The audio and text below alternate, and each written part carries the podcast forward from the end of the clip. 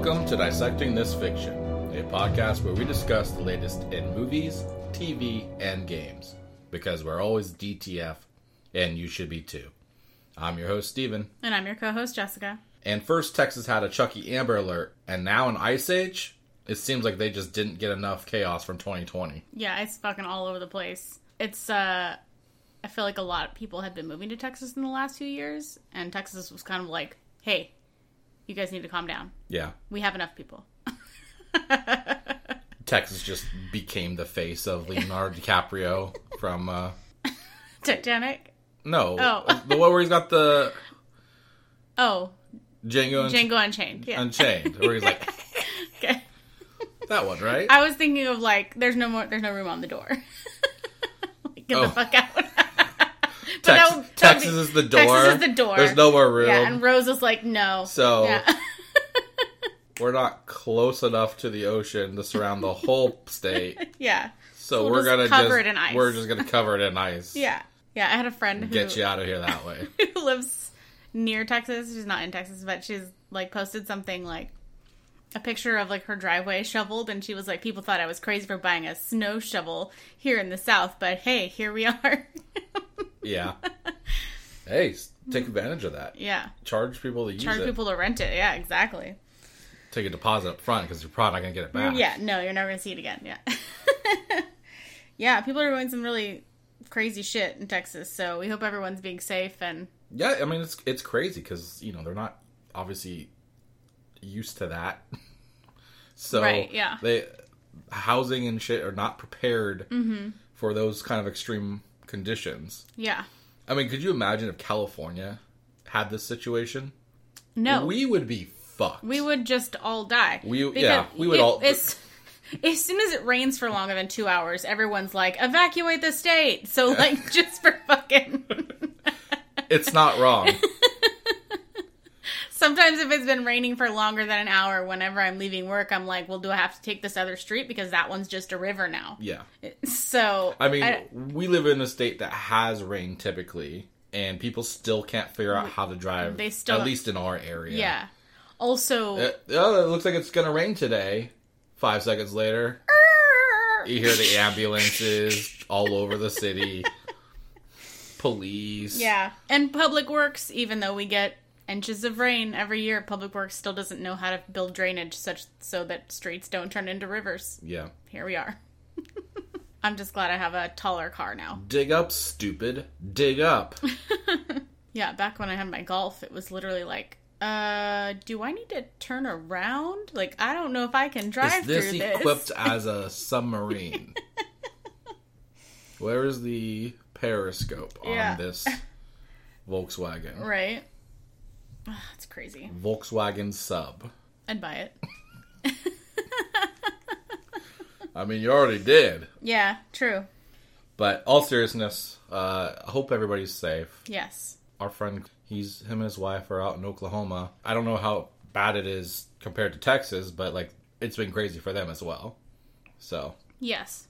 it's it's in a good amount of areas. Absolutely. So, hopefully everyone's safe and gotten hotels if they needed to and didn't pay an extra pet deposit because fuck that.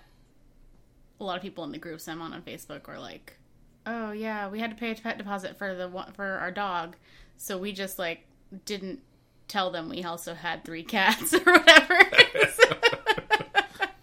I mean, I get it. Fair, yeah, I would just like tell them I have a dog with two heads and then put both our dogs in like big jacket. yeah. One at either end, like a double-ended dog. Oh, I guess you could just put them the normal way together. Yeah, that's too. what I was thinking. Got it. I was thinking in terms of cat dog. I don't know why. Yeah, it would just be dog dog. Dog dog. No. I was just thinking, you know, like two thirds of a Cerberus. yeah, makes sense. Two thirds. But you would have extra legs and extra tail.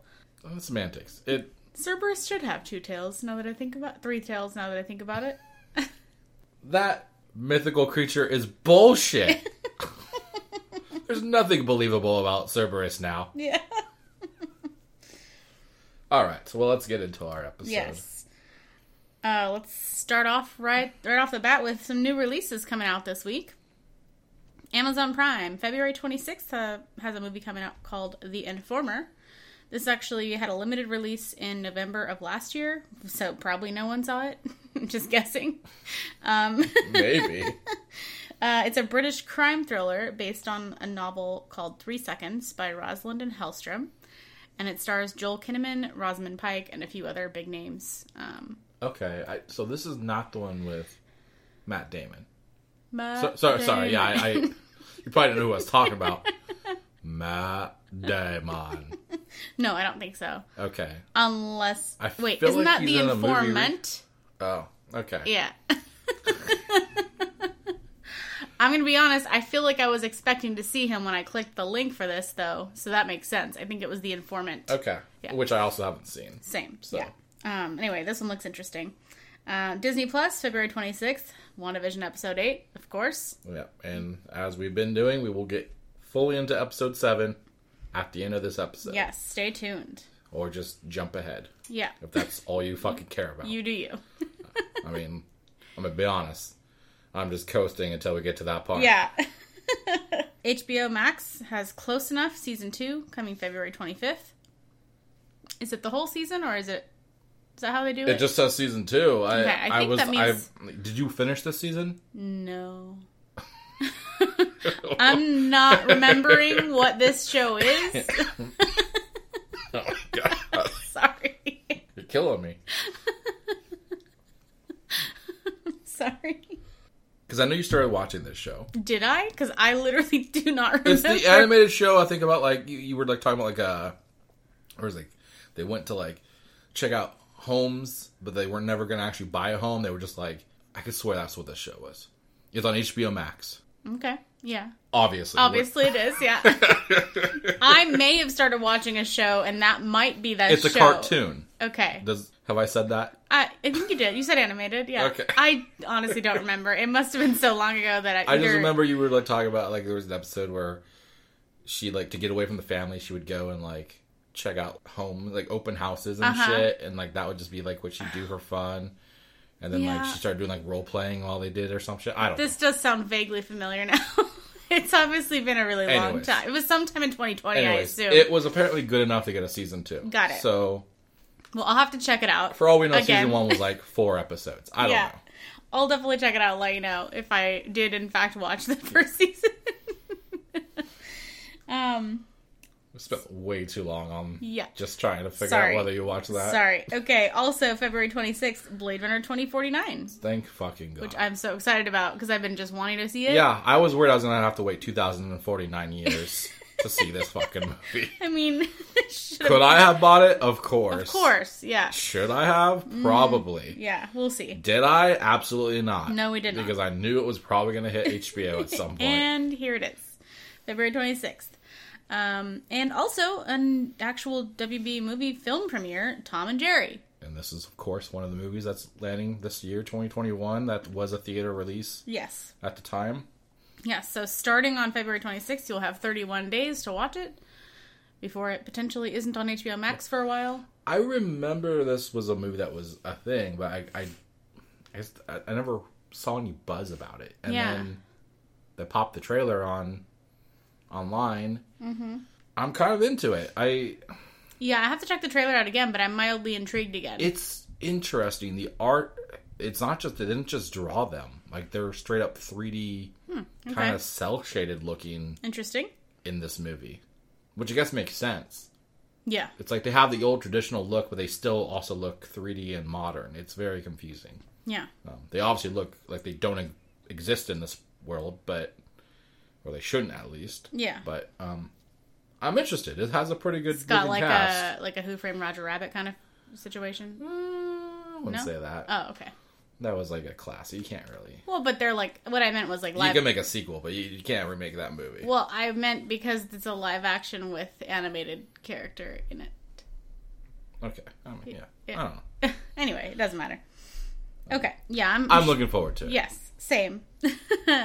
uh, Hulu has Dredd Yeah. is coming to Hulu. Yeah. Judge Dredd, the Yeah. the reboot with Karl Urban Mm-hmm. as Judge Dredd, Yeah, where he never took the helmet off. yeah. All right, and on Netflix, uh, if anybody likes Brian Regan, the comedian, there's he's got a comedy special coming up called On the Rocks. I think he's hilarious. He's usually uh, like family friendly too. So. Uh, if he's who I think he is, he made a joke about killing a dog, and I wasn't too fond of the joke. I know that's a me problem, but Is he? Oh, I don't remember. if it was him, I honestly don't know. I just it was there's something on Netflix, and like the first the little intro thing that they Yeah. show, that was the joke they had. I'm like, probably not the best joke to start with That to try and get someone to watch your fucking thing, but here we are. Doesn't seem like him, but It's it's, probably possible. somebody else. Yeah. Anyway, uh, uh, he's usually hilarious, so we'll see. Um, also, we have High Rise Invasion, a Netflix anime. Yep, I put this in here. I know. I also see you added something I thought uh, something else I thought about adding. So Yeah. So okay, basically, it's a Netflix, you know, series original, whatever the fuck they want to label it these days. Basically, it's about a high schooler named Yuri who finds herself atop a skyscraper in a strange world where she must survive against masked assailants bent on killing their prey. Okay, It just seemed like an interesting sci-fi. Seems like a you thing. You know, in another world, whatever. yeah, definitely. So, like a modern day uh, Inuyasha, maybe. Okay. People who watch anime know what the fuck I'm talking Yeah. about. Yeah. Um, I also have a show called Canine Intervention. I, I actually added this and then I took it out because I Hmm. assumed you weren't gonna think it was worth putting on here. So, um, Eh, I, it caught my interest. yeah, I'm slightly interested in it. Mm, Mainly because the guy's from Oakland, and that's Oh, like yeah. the Bay Area where I grew up. So Yes. So shout um, out. The there's a dog trainer who's from Oakland and he works with a range of dogs and owners, following the basic idea that all d- dog problems are related to the owner. Yeah, not it the sounds dog. like that like tisk guy. Cesar Millan, Yeah, and it's tss, not tis. whatever. I wasn't I wasn't committed to Oh, I see. Um, yeah, it seems like he has similar principles to Cesar Millan, so um, I was interested in maybe checking it out. Um, on Peacock, February 25th, they have Punky Brewster, Season 1, the Peacock original. So this is the reboot, right? Uh, she's like whatever. a grown up and yeah. it's her kids or It's whatever. the I don't I don't have any clue what the fuck this show is about. I always Yeah. thought it was like some old timey thing, and then it was some weird like Longstocking, whatever the fuck her name is, Pippi Pip, Longstocking. Pippi Longstocking type character. So Okay, at least that's how I see her yeah, from what you fucking showed me. So Yeah. okay. I have no interest in this. Yeah, I. mean- if it's available, I might check it out, but I'm not going to pay for it. You So. definitely changed your attitude about this show. Well, Before you're all about it. I mean, I would check it out, but I'm not like I. I was all about saying I used to watch Punky Brewster, like the original one, when I was a kid. Oh, I see. But I don't so you just wanted to brag that you were one of the original Punky Brewster no, watchers. this is like fucking. So you're just trying to be a hipster here. no, huh? this is like the Saved by the Bell shit. Like some things Like- don't need to be remade. That's all I'm saying. Uh, I, I actually really liked that show. okay. I know we didn't really review it because I didn't get to watch enough of it, but Okay. I did Well. plan to after we got to watch the rest of it. Gotcha. Which I guess I don't need to now. Yeah. Will probably happen though. Yeah. Um, and then this isn't a streaming service per se, but Cherry, the movie with Tom Holland, um, is releasing in theaters February 26th. If you have that, if you have theaters where you are that are open, Okay. I don't know where that's the thing. Anyone who but... says they have theaters is just um, lying. And then also, it will release on Apple TV Plus for the rest of us on March 12th.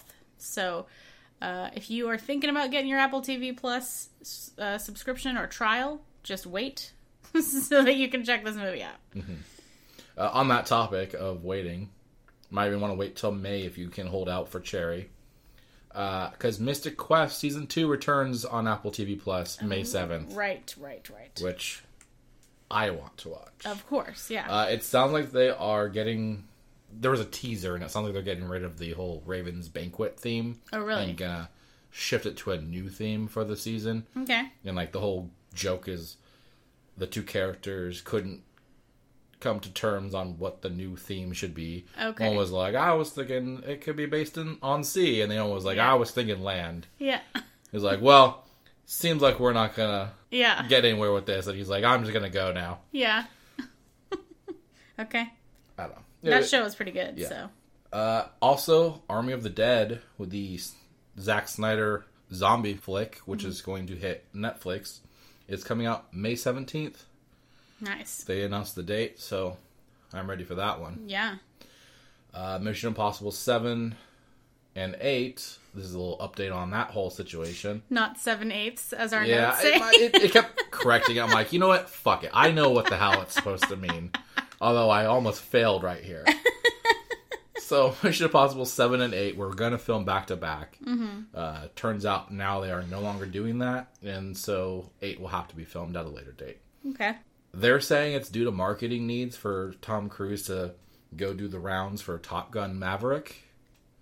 I feel like it's probably just COVID related. Yeah. Saving some money Yeah. on concerns of delays and Yeah. people getting too close to each other. Yeah. I agree. That makes maybe sense. the uh, maybe the uh, COVID robot killed a guy. yeah. The They're just- infamous COVID They're robot just that covering it up. that they're pretending doesn't exist. Yeah. So yeah, there's all that. You want to talk a little Mortal Kombat though? I would love to. I know it's one of your favorite properties of all time. And by that I mean you don't give a shit. I give zero shits. Sub Zero shits? Sub zero shits. that sounds painful. Yeah. it would hurt coming out. Would it just stick to your colon? It's like so cold it's dry. Might be some sub zero sub zero shits going on in Texas right now. Yeah, they're like you shit outside and it like It freezes before it turns hits to the ice ground. as it's coming out. Ew. um, yeah, so I watched this trailer with you. I have some input from a purely spectator standpoint.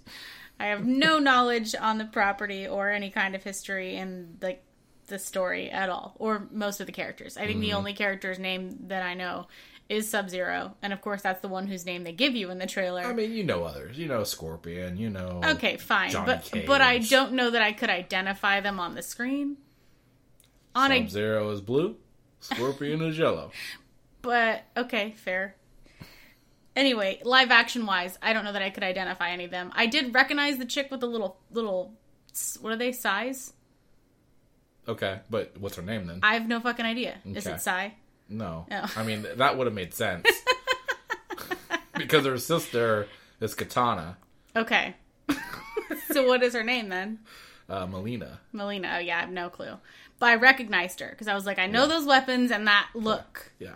But So Yeah. we'll get into it. We'll get Anyway, into it. anyway, so, I mean, basic premise of this whole trailer, it seems to be what you expect from your Mortal Kombat movie or just game storylines. in general, yeah. a group of humans from Earth have to go to this realm, fight in a tournament to protect Earth from the other realm of baddies trying to conquer it. Um, they kind of, it seems like they kind of got rid of uh, Johnny Cage, who was like one of the main protagonists in like the stories usually. They've replaced him with a character named Cole, which it feels like he's kind of the same character, but just a different, a new A new one, character. I guess for the viewer to feel like they're learning about this along with the character Yeah. He there's theories and rumors that that character is going to go on to be somebody important from the Mortal Kombat franchise, Okay. but we just don't know it yet. Right. So we'll see. Okay. Um, just based on what we've seen, you know, we've seen, we've got a bunch of characters, protagonists. So many it, characters. It feels like protagonist wise, we had Cole. Liu Kang is back. Uh, you know, he was kind of the focus of the other movies. Feels like he might not be so much at the front of the line with this movie. He might be kind of a background character, mm-hmm. but he is there. Looks like he even had an animality. So, fingers crossed, we'll see some of that stuff, but like not Yeah. so bad looking like in Mortal Kombat Annihilation. yeah. Technology has probably improved since then. Yeah. Um, but yeah, they showed like this dragon. It's made out of complete flames, and Yeah, that was pretty fucking cool. it was looking. really cool looking. So I, I think that's supposed to be an animality. Okay. Sonya Blade's in this. At some point, we see her use her sonic power. So I believe that's supposed to be like she has some tech wrist things that do do it. It's not really her Mm-hmm. Yeah. specifically having the powers. Right. We see Jax in this, played by Mehcad Brooks, which we know as Jimmy from Supergirl on the CW. Oh yeah, Jimmy Olsen. And- Got it. He did leave the show. Mm-hmm. So I'm wondering if that has anything to do with him filming this movie. Maybe it was a him wanting to leave to, to do other projects or Yeah. just scheduling. Yeah, He and they wanted to do this, and the schedule didn't work, so he was like, "All right, I'm gonna head out now." Yeah, they couldn't fit the uh, robot arms into the Supergirl script, so Oh yeah, it's another uh, Superman mustache situation all over yeah, again. yeah. Damn the luck. well, I mean, I tore off my arms for this role, so I don't think this is gonna work out. Yeah. Uh, yeah, so I'm interested to see how he does with the role. Mm-hmm. You know, his arms pretty badass. They're Yeah. very robotic and very modern tech looking than Yeah. they usually have been. Yeah, definitely. So we'll be interested to see what they do with that. Um, and it kind of looks like they changed that whole origin for him. It's Yeah. no longer, I believe, Goro tore off his arms. Mm. In this, it looks like uh, Sub Zero is actually to blame for his arms. Pretty gruesome. Yeah, at as- the beginning of the trailer, he basically freezes his arms.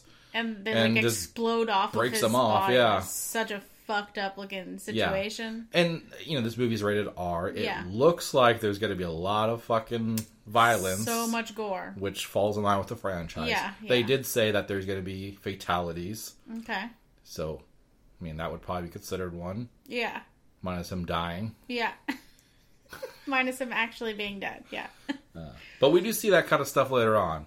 Yeah. Um, the only other character I would assume is a protagonist would be Raiden, because he's always kind of considered there to you know lead the group of humans. Mm-hmm. Um, but we didn't really see a whole lot out of him. Just kind of him in background scenery.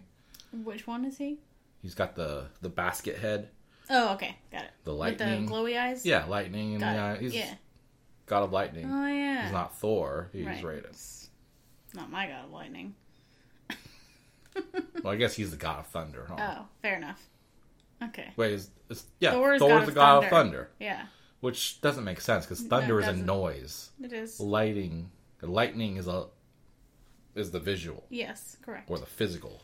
Yeah, you they're both technically the same thing because the sound is the reverberation happening after the light. It's like they're both part of the same uh, physical process. Mm-hmm. There's a correlation between the two. Yeah, yeah. They. We're both scientists Yeah. in that aspect. All right. Anyway, yeah. sorry. So I mean, that seems to be our our main group of protagonists, as Mm-hmm. far as I can tell. Um, antagonist wise, as we've kind of established, Sub Zero seems like he's kind of a douchebag in this. yeah, huge douche. Um, huge douche, huh? uh, seemingly he's the main one. It, it, it really focused on him, I think, for the whole trailer. Even the the intro thing where they show like the the studio involved and stuff. You know, mm-hmm. it freezes over as though he's like the main focus. We see Shang Tsung, who is you know the main head of the tournament. He's the villain that you typically see. He was mm-hmm. from the first game. He was in the movies. Haven't seen a whole lot of him other than just his finish him type lines and all that. Uh, we see Kano, who's typically a baddie, it seems, but mm-hmm. After watching the trailer again, I do have him under the list for antagonists. But I actually kind of I'm starting to think he may be a part of the group of humans who are on the good side. Which one was he? He's the Australian Oh, guy who The one who like takes the has heart the out? heart at the end of it. Yeah, um, he has like you, you, there's a scene where they show him like shooting laser out of his Uh-huh. eye. Yeah. We don't actually see him with the trademark metal eye section Oh, to his right. face, but see, that's a part that he's he holding does. the heart, and he's got a big gash from yeah, the. so I suspect maybe that's like how he's going to end up having Mm-hmm. that later on. right. I don't know I how long this movie's going to be. You said he's typically a villain, Typically, so I wonder if he'll betray somebody. because he's he's he's like a criminal character Mm. who who Sonya is typically trying to go after. Okay. Interesting. But in this, she even narrates. She like even introduces him. It Yeah, seems. yeah. In the he seems like narration. part of the group. Yeah. Yeah. So maybe there's some kind of falling out, or he decides he's like on the wrong side He's like, for "I've got a whatever laser personal eye." gains, Yeah, I'm better than you now. and then he goes evil and gets the eye or whatever. I don't know. yeah. Uh, as I referenced Goro, we do see Goro fully animated CGI this time. I think he doesn't. He does not look as good as the old movies. Uh, is this like the multiple arms guy? Yeah, forearm guy. I feel like he looked like uh, the genie from Aladdin. Okay. By that, then Disney stole the look of the genie. Okay. I meant CGI wise. Okay. It's like similar qualities. Yeah, he- you have three wishes. None of them involve you not dying. So yeah, it looks like he's fighting Jax, and, which we typically see. I think if I recall, that's how he, Jax lost his arms initially. Okay.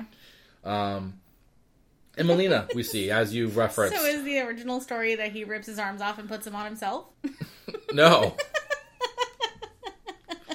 I love the creativity coming on your end, though. I really do.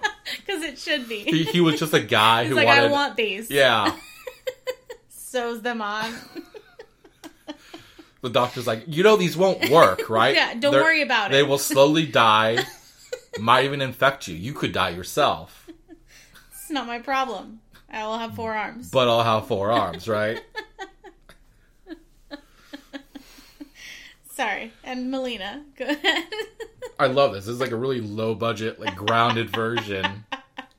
I want to see this now. okay. Mortal Goro Kombat. is just an arm enthusiast. Uh, then, of course, Mileena, as we've referenced, who has a mouth much like Baraka. Because we know that, well, I know. You So I know. was like, I don't know what that means. yeah. She is a clone of Katana, okay. uh, based off the race that Baraka is. He's like basically that creature mouth, and Mm. he's got these like swords that stick out of his hands, his Mm, okay. arms. Got it. So he, he- I I don't think we saw that character, Uh-huh. but I imagine he's either in this at some point or going to be in the future. Right, he's right. kind of a bigger character. Got it. Uh, so I I took it that the fact that they have her with that kind of mouth, which because one that's how the character is, but it, to me it, it implies that that race or that character will be in here at some point, Got it. and presumably we're going to see Katana Yeah. because why else would or why wouldn't we Yeah. if they're sisters or, Yeah. or whatever twins? Anyways, Fair point. so, um, those are kind of the main characters, but they did have some Easter eggs. We saw Shao Kahn as like a statue, um, so that kind of implies his existence. Whether we see him in this, I don't know, but we do know he exists in this. So they're obviously going to lead that way. He was Yeah. the main antagonist of the second movie and the second game. Okay. Go figure. Yeah. Reptile, that's who you referenced with the heart thing. He's Yeah. the guy that Kano was fighting. Oh. I guess I can't really call him a guy. He's a full-on reptile. And in my brain, I feel like I was seeing a werewolf. So Oh, yeah, I can see why you thought that. No, he was. I, well, I guess I'm assuming, but so is a lot of other people. Yeah. it's reptile, Right, which is okay. a character. Initially, he was just like Sub Zero and Scorpion, but green. But they later had variations of him where he was just a full-on lizard person. Okay. The thing that's weird is he seemed like he, I mean, presumably dies Yeah. based off the trailer. Yeah. it tears fucking heart out. It Yeah. seems so. Exactly. Um, I'm curious, like, are we going to see a lot of these characters that we are familiar with just like die very quickly in these this movie, or just abruptly, or You, You would know? think. It makes me wonder how much screen time they'll actually have. Are these? Is it just going to be these straight matches, and that's the only time you ever see them? Yeah. Interesting. Um, but who knows? Maybe it's just like a character like Reptile, but not actually Reptile. Mm-hmm. You know, that way they could bring him in, bring him into a later movie or something. Right. You know, you killed my fucking cousin. My name is Reptile. Prepare to die. Yeah. yes. Yes. I really like this movie we've made. That's a mishmash of a lot He's of different got things. he's got a really short mustache Yeah. at the end of his reptilian beak. Yeah, and he uses like a fencing sword. Yeah. What do you call it? A rapier? Huh? Isn't it called a rapier? Uh, I don't know. Okay, let's just call it a fencing sword. Yeah. it's a little. I don't want to I don't want to go into anything that sounds like rapier. Maybe it's pronounced differently. I don't fucking know. Uh, and then we we do see what seems to be Kabal, which is a character who has these very trademark looking swords, hook sword thingies. Uh, it's kind of at a distance. It's when you see Liu Kang using his dragon animality thingy, it looks like he's using it on Kabal. Okay. So, uh, then lastly, we see what people can't quite figure out if it's supposed to be Noob Saibot or Smoke. It's a character who looks just like Sub Zero, but we aren't sure who it is.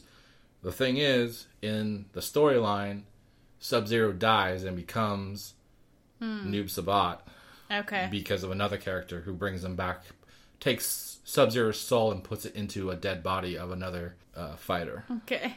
It's Pretty lighthearted stuff. it it's like days of our realms Yeah. for yeah. guys i guess As the Mortal Kombat turns. or just as the mortal turns Yeah. Fair enough. immortal Yeah. so yeah I, it's very unclear whether that character is just sub zero or because it looks like it could be ice behind them, but it's very dark so it could be smoke i don't know it Yeah. Okay. i suspect he might just be turning into that character during the the movie at some point okay. What we do see though is him fighting Scorpion, which I don't think I actually have on this list. Now I don't know why, because he was kind of a big part of this. We see Scorpion, which seems like there's actually an origin story to that character. We see him before he seems to be what we know as this, you know, demon-like entity character. Mm-hmm. Uh, when he's just living life, Yeah. you know, um, and it looks like Sub Zero kills him, Yeah. or at least is going to. Yeah. Uh, the violence is very much there in this one. We saw that crazy scene where Sub Zero cuts his wrist open, the blood Oof, shoots out, God. freezes, and then he grabs it and uses it as a Is dagger to stab him. Oh, so fucked up. It's so badass, though, right? Yeah. This trailer looks really fucking cool just from the effects and Mm-hmm. how many characters there are going to be in play. How many arms? Yeah, there's so many arms, so many weapons, Yeah. so many probably losses of arms. Mm-hmm. So, I'm interested, even though I have absolutely no idea what's going on. Except for that most everyone wants to kill each other. Yeah. the only thing I think I could complain about is the look of Scorpion when he looks like he's traditionally that character. It's very bulky and it doesn't it doesn't look right to me even though it's very like authentic. Yeah. It feels like it doesn't look like Scorpion to me. Okay. Um, and then the way he executed the line "Get over here" was just very I don't know. It just felt like it didn't work. Okay. It could be because you don't see him say it. It's just so like it to me it doesn't fit yeah. the scene of him actually doing yeah. it. But I wouldn't be shocked if that's like maybe that scene of him fighting Sub Zero is him being a human.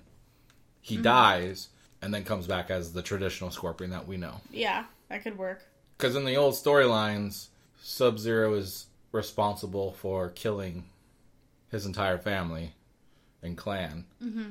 and he wants revenge, Yeah. which is the premise of what I watched for that animated movie as well. Yes. Go figure. Yeah. Uh, so I wouldn't be shocked if they tie that whole thing together. in Right, this. yeah, for sure. But yeah, I'm looking forward to this movie. I think Yeah. it comes out in April, mid-April, April want to- 16th or April something like that. 16th, Yeah. Luckily, we have Snyder Cut and Godzilla vs King Kong to hold us over Mm-hmm. because this one has my fucking interest. Yeah. It even has my interest as a non Mortal Kombat fan. So Yeah. I'm ready. Mm-hmm. That's my new catchphrase. I'm ready. I just realized I said that like a bunch of times last week, so I was like, Gotcha. apparently that's my new thing. Yeah. well, I mean, if we're rating trailers, I don't know. Do we rate trailers? I can't remember. I don't remember, but we can. Yeah, I would. I mean, dissect it for me. Yeah. I'm also gonna dissect it. I have no idea what's going on, but Yeah. the quality. Well, I mean, you brought some really cool narratives to this movie. Yeah, the quality looked really good, um, and it made me want to see the movie. So I think those are two pretty good features to have in a trailer. they don't hurt. yeah. They don't hurt. That is for I sure. think the fact that it made me want to see the movie, even though I don't give a fuck about Mortal Kombat, was extra impressive. Therefore, Mm-hmm. it has to earn a dissect from me. Gotcha. Gotcha. Okay. Well, let's move on. Yes. Uh, we definitely talked about that longer than the trailer itself. So, Mm-hmm. uh, hopefully That's- not that's longer than the do. movie. yeah. I kind of hope it's a three-hour movie, right? Yeah. Because of how much content seems like it feels like there's gonna be. My Yeah. only concern is they're not going to balance the characters out, and it's going to focus on like only a handful. Yeah. That's the only thing I don't want to see. I want to see them all get decent amount of time, uh, at the very least in their fights. You know. Yeah. Anyways, all right, moving on. Uh, we referenced the Snyder Cut, Justice League. Apparently, it's going to be available now worldwide in all markets on the same day, March 18th. Yeah, it's very cool. I know Zack Snyder had some negative comments about the whole issue that they didn't really have any plan to bring it to other countries that don't have HBO Max, which I didn't really think about. Like, yeah, so how would they watch that? You know, if their theaters aren't open, they don't have HBO Max, that's going to be problematic for some areas. Yeah. Turns out what they're going to do now is they're going to have it available on demand, digital download, linear. I don't know what that is. Is that a No idea. Okay. Well, someone who knows what that is, Hope you're excited. yeah. It's there. Let us know what it is. Uh, and streaming. nice. So I assume rental, Yeah. just whatever, marketplace. Yeah, probably. The platforms available depends on each territory, obviously. Mm-hmm. So obviously we'll get HBO Max for us, but like other people will have some other yeah, other service that countries they might use. be a different service. That makes sense. The exception apparently is China, France, and Japan, which do not have release dates yet, but they are to be determined. Okay. That's crazy. yeah, I, I'm looking forward to this. I'm. I know we're like just getting onslaughts of news about this fucking movie. At this point, I just want to see it, but Agreed. I'm looking forward to it. Uh, on the note of the DCEU, Supergirl has apparently been cast for the Flash film. When I first saw the headline, I was like, "Why would they need to f- cast a Supergirl for the Flash show?" I don't Yeah. understand. They already have a Supergirl. Yeah. I was like, oh, that makes more sense. So yeah, Supergirl is coming to the DCEU, uh, and they have cast Sasha Calle.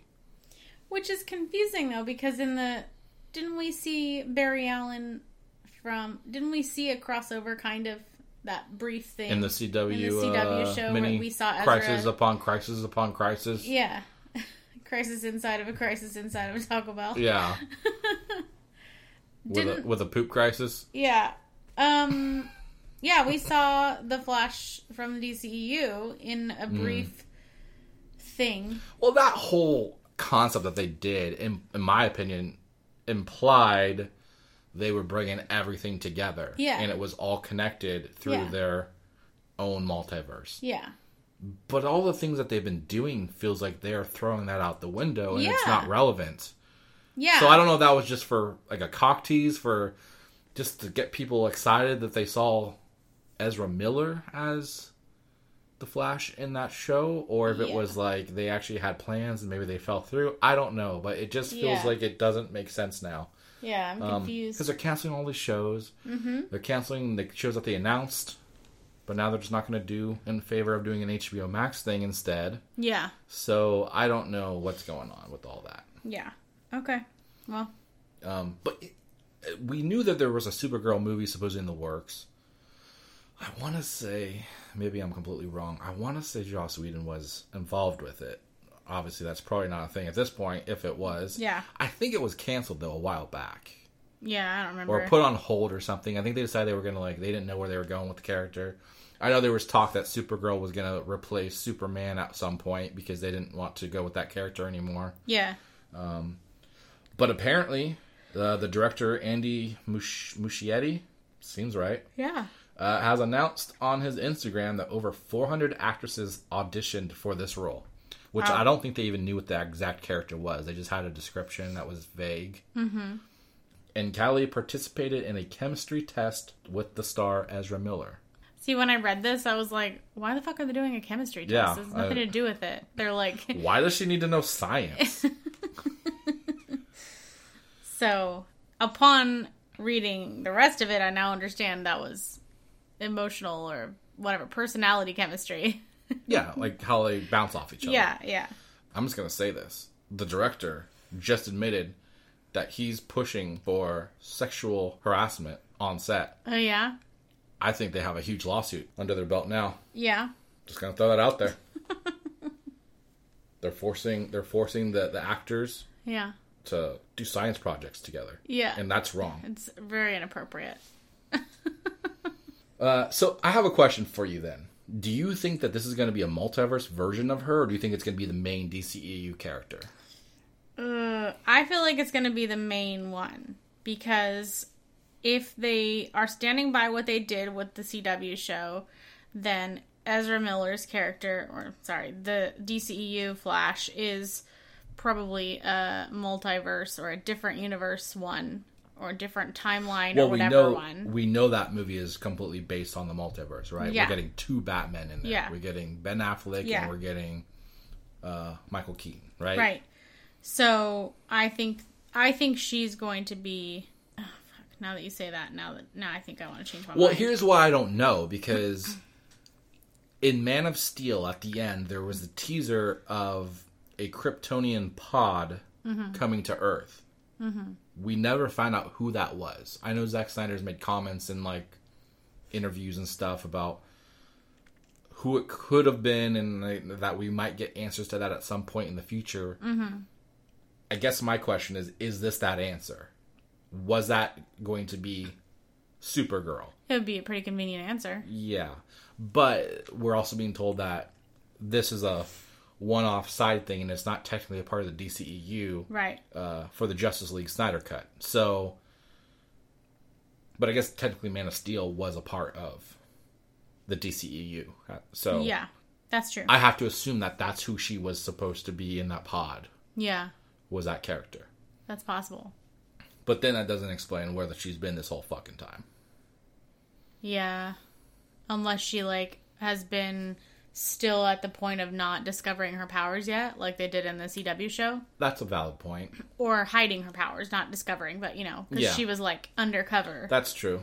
trying not to reveal herself. That's true. That's true. I So guess I- maybe the events of this movie I'm very cause vague her. on the timeline anyway, so I don't really know.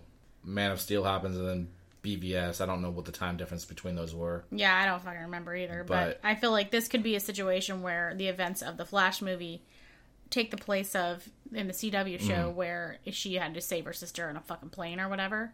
So there's something that causes her to reveal herself, and this could be it. Gotcha. So I think I'm gonna stand by Superman's death. Maybe she never even met the guy, but she realized by their power set that maybe she's related. Yeah, I think that the events of the Flash movie could be the reason that she reveals herself to society or whatever. Okay. That's what I'm gonna go with for now. Do you think she'll be a big role? Do you think she'll have like a significant part? Or do you think it's just gonna be like a, a smaller introduction to the character? I think it's Get gonna, people excited for the future. I think they're going to test her as a potential I think it's just like branch an off. Easter egg. I think that no, I think it'll be more than that. I think it'll be a small part, and then maybe they'll decide whether they want to make. Now I think about it. Sorry, go ahead. I was just the Uh, gears were turning as you were talking. Yeah, Sorry. it's okay. Uh, I think that she'll be a decent part, like a not, more more more than an Easter egg, but maybe not like a huge part. Mm-hmm. Enough that they're kind of testing the waters to see who if people actually like the character and if it's worth trying to pursue another property or another Gotcha. movie with her as Okay. the main character. So like maybe equal to Keaton, maybe less, Yeah. because I think he was a bigger role in this. Yes. Okay. What I was starting to think about is if they're doing a chemistry test for the character, Mm-hmm. does that imply that they are setting up that maybe her and Ezra Miller's character of the Flash have some kind of a flirty they, won't they thing? situation? Yeah. Yeah, I do. I do think that's what's happening because they did that in the fucking CW shows too. Well, But I mean, these are different beasts. But I know, but I mean- it, the characters are in or inherently going to have some kind of like relating to each other because So- they have superpowers. are we just throwing Iris to the side then? I mean, Nah. she was cast. They, you know, she was in the Justice League filming, but they cut it and the Yeah. we didn't cut. But this is going to have her again. So is this? I mean, no, I uh, think although did that actress leave the project after that movie? Because I I, don't I don't know if she decided she was done or what. Because like nothing was really happening with the character. So I don't remember, but I don't think it necessarily means that Iris doesn't exist. I think it's just another event that yeah, happens. love triangle. Yeah, I mean, Are you, are you team Krypton or team Earth? yeah, exactly. people love that shit, especially young young people. Yeah. Yeah. Gen Z or whoever the fuck it is is like the primary audience these days. Is Z the, the current one? I think it's Z. Yeah, Gen Z is the people. I know that are- keep saying millennial, even though it's like relevant, not relevant anymore. It's not millennial anymore. It's Yeah. Gen Z. They're the ones wearing fucking mom jeans and acting like it's stylish. Mom jeans. What's a Yeah. mom jean?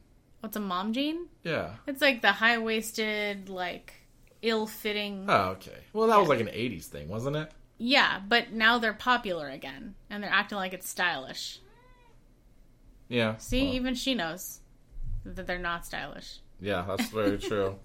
Thank you for chiming in there, Ridley. Guess I won't cut that out since you contributed positively to the podcast. Yeah. All right. Well, there's a lot of questions we have for that Yeah, character, yeah. but yeah, I'm interested to see what they do. Um, kind of in the DC realm as well.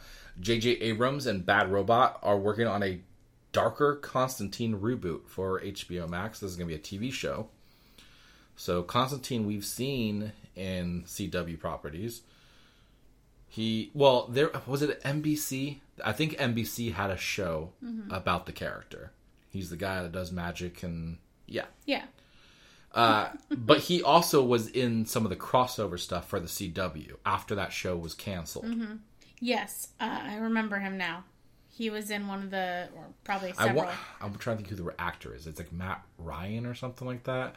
But then you know Keanu Reeves also did a movie back in the day, which Yeah. wasn't really defined as a DC movie, but it was the character. yeah. Um, and then there was rumors of another movie sequel to that one.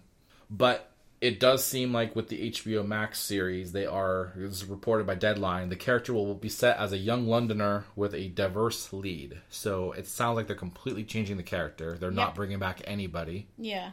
Um, you were correct. It was Matt Ryan. Okay. Thank you.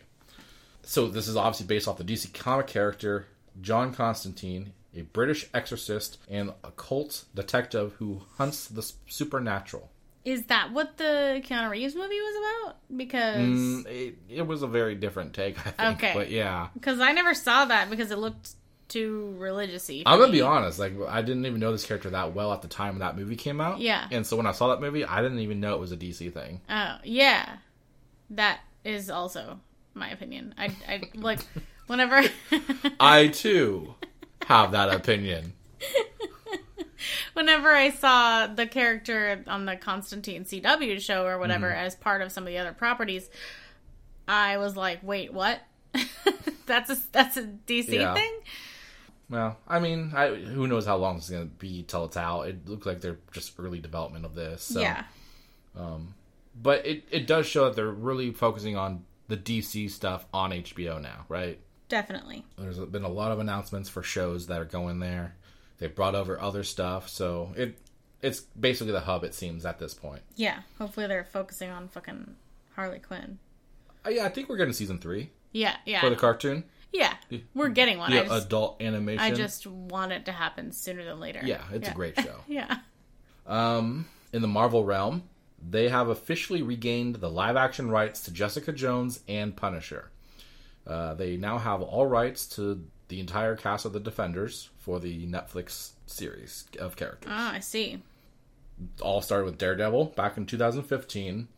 They w- led into the Defenders in 2017, I think, and Punisher ended with the second season. I think I think in 2019.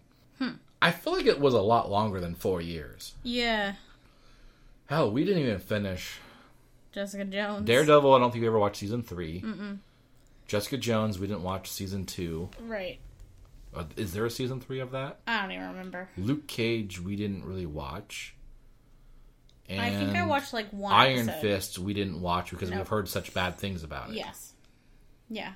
The thing with Luke Cage is I wanted to watch it, but by the time I was ready to watch it, all that shit was being canceled. So I was like, I guess should I bother? Yeah, it got moved to the bottom of the priority list.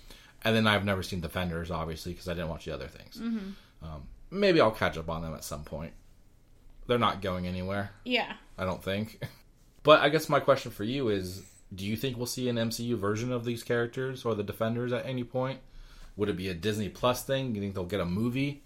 Oh, You're gonna just sprinkle them into other movies first, I feel like test the um, waters. Yeah, they have so many other properties going on. They've got to sprinkle them in to Yeah. like something else to just introduce the character and see if people like them. There's you know all these rumors that Charlie Cox is coming back to play the character of Daredevil, There's even been rumors that he's in, at the very least, one scene of the new Spider-Man film Oh, yeah. as Daredevil, or even just Peter Parker's lawyer. Yeah.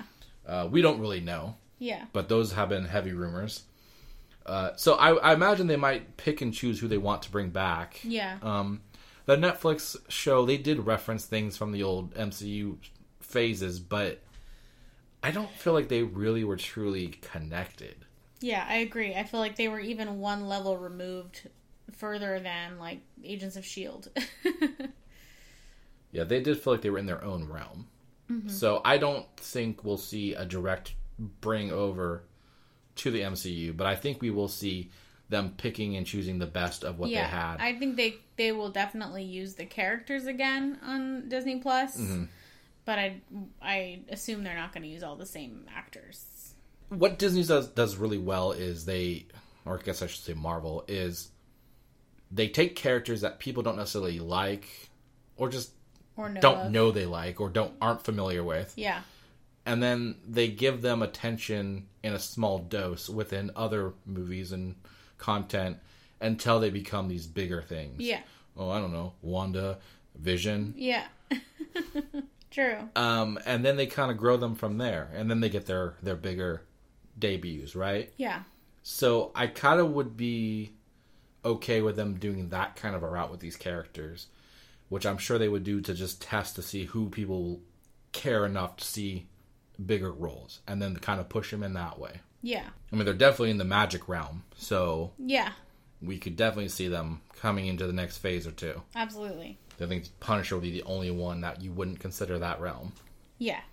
And on the note of D- Disney Plus, Marvel Studios has announced a new docu-series called Marvel Studios Assembled. Okay. Basically, it's going to just be the making of whatever property. Yeah. Sounds like it's kind of like they did with The Mandalorian, but Yeah. it's going to be an episode is each property Okay. instead of a whole season of one property. Do you think they will have retrospective things from the movies? Maybe To fill the like, time? kind of like time in Yeah. like how it relates to what they've already done in relation to the show that they're currently with, or the is that what no, you're talking about? no, I'm saying like yes, they'll have a making of WandaVision. Oh, you mean like, like- will there be one for Endgame? yes. Will there be one like, for will they go back War? and say here's all the stuff from the making of this film? Since we're waiting for the end of Falcon and Winter, Probably. Winter Soldier, Well, they'll have weeks in between. okay, well they would probably have had to film all that stuff. I guess they would have all the footage. They could just Yeah. film the narrations and Exactly. interviews later. Yeah, they could. So they could easily do that. I hope they do. That'd be cool. That would be a lot of fun, and it would be an easy way for them to fill a bunch of episodes while they wait for new new properties to, Mm-hmm. To to, release to then make those ones. yeah. That's a good idea. Uh, but the first episode, as far as we know, is only the making of WandaVision. Obviously, Yeah. it's going to be on March 12th, which I think is the week after the last episode of the series. So, Oh, so that's to fill the week between. yep. exactly. I had to expect that. Assuming we're not getting that secret 10th episode that people are rumoring to Mm. happen, yeah. which could just be a back to back thing on the last True. week. I'd rather they do that. Personally. Yeah, make it feel like a movie. Yeah. I'll even charge myself Yeah. twenty. I'll charge myself for twenty dollars for a drink, so I can pretend I'm at the movie theater. Yeah, I'll charge you 20 bucks for a drink. Oh yeah. Can you get me a glass of water? 20 bucks. Yeah, I just hope it's better than what we got with the the fuck was it even called? Uh Oh. I think with the 5 minute the Marvel's Legends or whatever. yeah. Yeah. It, make it better than that. You know, I don't want to see a bunch of like repeat footage of the movies and stuff. Like that shit was so have half-assed. actual behind the scenes footage and Yeah, stuff. definitely. You know? Yeah. Make it make it worth our time. Agreed. You know, make it more than 5 7 minutes. Yeah. All right. Hell, I think the fucking credits for WandaVision are longer than those things. Yes, that's true. All right, moving on. Doctor Strange 2 has cast. Is it cast? I it's not cast. Hired Danny Elfman Hired. for composing the second installment in the Doctor Strange franchise. Uh, previously, he's worked with Sam Raimi on the first Spider Man and Spider Man 2 with Tobey Maguire. Yes. So this makes a lot of fucking sense. It also kind of ties in that maybe this is gonna be related to seeing some cameos with the Spider-Man film. Yeah, he's also uh, attached to a lot of properties with like kind of trippy, creepy music, like Beetlejuice. Uh, and they were they were aiming this you know they they they, they were describing this as like Marvel's first horror movie. It Yeah. feels like it's changed a lot to Yeah. be more like what we were usually getting. But yeah, but at least it seems like it's going to be slightly on the darker tone. Mm-hmm. Um, if it's anything, if the music is anything like all the other properties that he's done. yeah, I mean he's certainly a good composer. So Yes. I don't think we have to worry about the quality of it. Yes, definitely. I just think it says a lot of things about the connections to former properties with Sam Raimi. yeah. Maybe seeing them in the MCU. Yes. All right. Um you're to like this next story. Oh yeah. We're out of the superhero realm now. But Okay. the next story Dungeons and Dragons, the Paramount film, uh, has now cast Reggie Jean Page as a lead in the film. Uh, I finally learned how to pronounce his name. Did I say it wrong? Yes. I don't give a fuck. Okay. Fight me, Reggie. It's reggae Jean. Reggae Jean. Like reggae, like the music. Yeah, so he's just like some guy who listens to reggae Yeah. Named John. Yeah. I didn't know how to fucking pronounce his name, but then I watched SNL and he was on it, so it worked out. Gotcha. Yeah, I'm sure that most women will be pretty excited to hear about that. That'll get a lot more women to go see Dungeons and Dragons than. Yeah. probably otherwise would have. I too watched the SNL episode with you that you pretended I wasn't there for. I wasn't pretending. Um, and I will say, like, I didn't obviously didn't watch Bridgerton, Yeah. but he's very charming. I see why he is probably going to blow up as a, a big person in Mm-hmm. Yeah, Hollywood. and he didn't even take his shirt off, so. Uh, didn't he? On SNL? Yeah, there was a scene where he had a shirt off. I Oh, think. I must have missed it. Oh. well, I certainly saw it. Oh, okay. I think that I don't know. Maybe I made that up. Eh, Maybe I just assumed it happened. Eh. Uh, but yeah, so he's joining the cast uh, with Chris Pine, Michelle Rodriguez, and Justice Smith, which we know from Jurassic World: Fallen Kingdom. He was like the scrawny, nerdy guy who was trapped in that bunker with the Ah, carnivore with the. I don't know why there was magma dropping down Okay. inside the pipe. yeah, yeah, okay. And I think he was also in the D- Detective Pikachu movie. Okay, So it. he's an up and coming actor. He's he's been funny. Yeah. Uh, so I can't help but wonder if they're going for a Jumanji feel with this movie, right? Yeah. Maybe no. Maybe. Chris Pine's very funny. Mm-hmm. Red Reggae John Reggae Jean. Reggae John is really funny, at least for the SNL Mm-hmm. At least stuff. from SNL, yeah. you know, I think the thing that really works for him is it it feels very natural for him. Mm-hmm. Like all of the skits he was in, like I feel like he was very professional. Like Yeah. he felt like he did that a lot. It wasn't Yeah. just like something new to him. yeah, it was interesting to see him doing these silly skits and being completely good at it. Like he he read his lines perfectly Yeah. fine. Like Yeah. he, he was able to like present them like he was actually in the skit and it wasn't like it didn't feel forced just so they had the host that they wanted. Right, yeah. Sometimes it does. so, good point. Um, yeah, you're right. I think that makes sense. They're getting a couple of bigger names and they want to have uh, comedy associated with the. Yeah.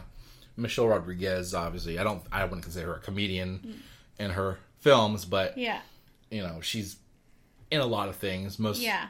Uh, prominently, Fast and Furious. Action movie, so maybe Yeah. that makes sense, I guess, if there's going to be fight scenes and mm-hmm. whatnot. I kind of suspect they might go for a Jumanji feel for that Yeah. movie.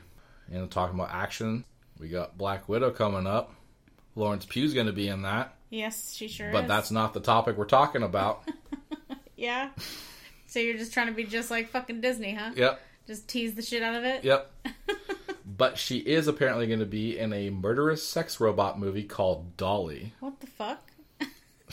This is via the Wrap. It's described as a sci-fi courtroom drama about a billionaire murdered by his sex doll.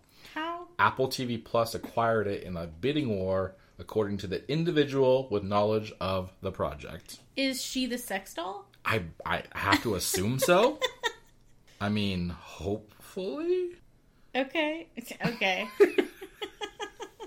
Coming from a non-biased uh huh. Non biased, huh? person, yeah. observing the situation. Mm-hmm. Uh, yeah, so it's based off a short story from Elizabeth Bear, where police are questioning if she is a murder weapon or a murderer. Interesting. This has a lot of vibes to me like that um, Quibi show. I can't remember the name of, but it Oh. had Yeah. the girl from. Anna Kendrick. Yeah, well, okay. You just know exactly what I'm talking about all I of a sure sudden. do. So was- remember, she like What was it called? became friends with her With her boyfriend's, sex doll. blow-up doll or something weird. Yeah, Yeah. and like it, they talked to her and stuff. Yeah. Whether it was real or not, I can't recall. I can't remember the name of the show. But um, it, feels like that kind of vibe. Like it's Yeah. gonna be. but maybe a little darker. Well, yeah. I, But- what I'm saying is the doll's a, a Pinocchio thing. yes. Yeah. Yeah. So don't fucking lie, Yeah. Florence. Yeah. Your nose will start growing. Hopefully, it's just your nose. Maybe it's her nips. We don't know. It's a sex doll. You're right. We don't know. Good thing she's a woman, because something else might be growing. Yeah. All right.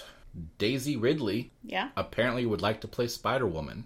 This is via comic book. Uh, she was interviewed by USA Today's Soraya Wilson about Chaos Walking and really revealed she's unfamiliar with casting rumors about Spider Woman when she was like questioned about would you be interested in this character or whatever. But she said she would love to play Spider Woman. So it sounded like she could just be like, yeah, sure. Yeah. That- Another another big a- franchise that I could get a bunch of money Of from. Of course, I would sure. like that. Why Yeah, not? Of course. Star Wars doesn't seem like it's really going in my favor. So, Yeah. and, and, and Soria Wilson also uh, reported on her Twitter uh, about Rian Johnson, who is known for Star Wars, Yes. the most controversial of them all. Yeah. He was, you know, obviously in talks to be doing a Star Wars trilogy that was announced. Mm-hmm. She said, Yes, Rian's Star Wars trilogy is still on. No dates or timelines because he has other projects going on, but it is happening. That is all I know about it. In all caps. Yes. She Okay. want to make sure people understood that. Yeah. It seems like she's getting a lot of questions about it. Yeah. Uh, so I think people were expecting this to be canceled and stuff because I know other things were canceled. Yeah. The Game of Thrones people had one and then they canceled that. Right. Right. Um, so I think people just thought that this was as well because Yeah. it been it has been pretty quiet, but it is not. It is still happening. I'm interested. Yeah, I mean, I didn't hate the last ones like everybody else seems to. they weren't the greatest, Yeah. especially the, the way they ended the series. But Yeah, it- I had some- whatever. I had. They could. They could be better. yeah, we're not those diehard like, Yeah. know everything about the canon, so Yeah. it's easier for it's easier for us to just whatever about it. Yeah. It's fine. It's I can I it's easier for me to just enjoy it as a movie and not worry about it. But I get the passion and hatred for things Yeah. that you really love. You know, Resident Evil, Transformers. I get. You know, I Yeah. have those franchises that I have opinions about. Yeah. Where most people are like, it was What? cool. Yeah, it transformed. yeah. They proved they were a transformer. All right. Well, that's it for our news. Um. Yeah, let's get into what we watched this week. Okay. Here's how our rating system works. If we hated something, we'll burn it. If it was just okay or we're neutral, we're going to test it. And if it was pretty good, we're going to slice it. If we absolutely love the shit out of it, we're gonna dissect it. And if all of us dissect it, we're, We're DTF. DTF. Nice. I feel like you're really impressed with them lately. Yeah. We're we've gotten better. Yeah, we were We had like a couple point. really bad weeks. Yeah. We've gotten a lot better. I feel like we were good for a while, and then we had guests on for one of our Yeah. Spoiler cast. or- anatomy episodes, Yes. and then we just completely butchered it. Butchered and our it. guests were just like they probably thought that we They're were like, is it your first like, day? yeah. Yeah. I remember the first time I pretended I had a podcast. Yeah. All right. Um, first up this week, we checked out The Crew, which is a show on Netflix. It dropped February 15th, and it's a comedy series, sitcom type situation about a crew of a NASCAR garage. Not something I expected to ever be watching. but- Yeah, I, it, it didn't seem like anything I was going to care about, but I was like, you know, it's new. It has Kevin James. Mm-hmm. I think he's funny. yeah. I love his stuff. I know Yeah. people are all like, he's not funny, but No, he's funny. It's- Yeah. They're wrong. Paul Blart, whatever, Mall Cop, Yeah. those are good movies. Yeah. Um yeah, so we just like randomly checked it out. We watched four of the ten episodes. Um, I'm sh- assuming we'll probably keep watching it here and there. It's uh, short, uh, short episodes, like thirty minutes or so. Yeah, like twenty five ish. Yeah, Yeah. so it's easy to just watch one here and there. Um, yeah, like you said, Kevin James is the main character. He plays Kevin Gibson, who's the crew chief. Um, Jillian Mueller is um, the new CEO of their racing company. Mm-hmm. and I I recognized her, and I was like, "Who the fuck is she?" I recognize her, and I couldn't figure it out. She was in that. Uh, it's it's not an actual porno, but she was in that movie called Porno Yeah. on Shudder. Yes. Um, and there's a few other random people that we've seen in other stuff. Um, Dan Ahdoot is a character named Amir, and we know him from Cobra Kai. He was Anoush Yes, in that yes. show. Good to see he's also another nobody lackey character Yeah, yeah, who, who gets pushed around. yeah. And then Kim Coates is in this as uh, one of the team's or the team's biggest sponsor, Rob. Um, and he's Tig from Sons of Anarchy, among many other Yeah, roles. he's but been that's in many just things, a but- Uh, popular thing people know him from. So there's a few other random people in it. And it's unclear if he's a recurring character or if he was just kind of a special guest type character. Yeah, I can't. We're not sure yet if he's gonna end up coming back or, or like Yeah. or be on more episodes or not. But um, yeah. So it's it's funny. It's silly. It's just interacting. And there's I think there's stuff if you like NASCAR. There's probably more references that are Yeah, I was gonna say that I feel like there's cameos from like NASCAR drivers that Yeah. we just don't understand, but like I could tell Yeah. that they're supposed to Yeah. be somebody important. because they'll be talking But to I don't somebody. get it. Yeah, they'll be talking to somebody and they keep saying their full name, and it's like, oh, that's probably a race car driver or something. You know. Yeah, they like to go left. Yeah. when they start saying, "Hey, Ricky Bobby," I'll know who they're talking Yeah. about. Yeah. Yeah, exactly. yeah. Um, but yeah, it's it's entertaining, It's silly show to check out.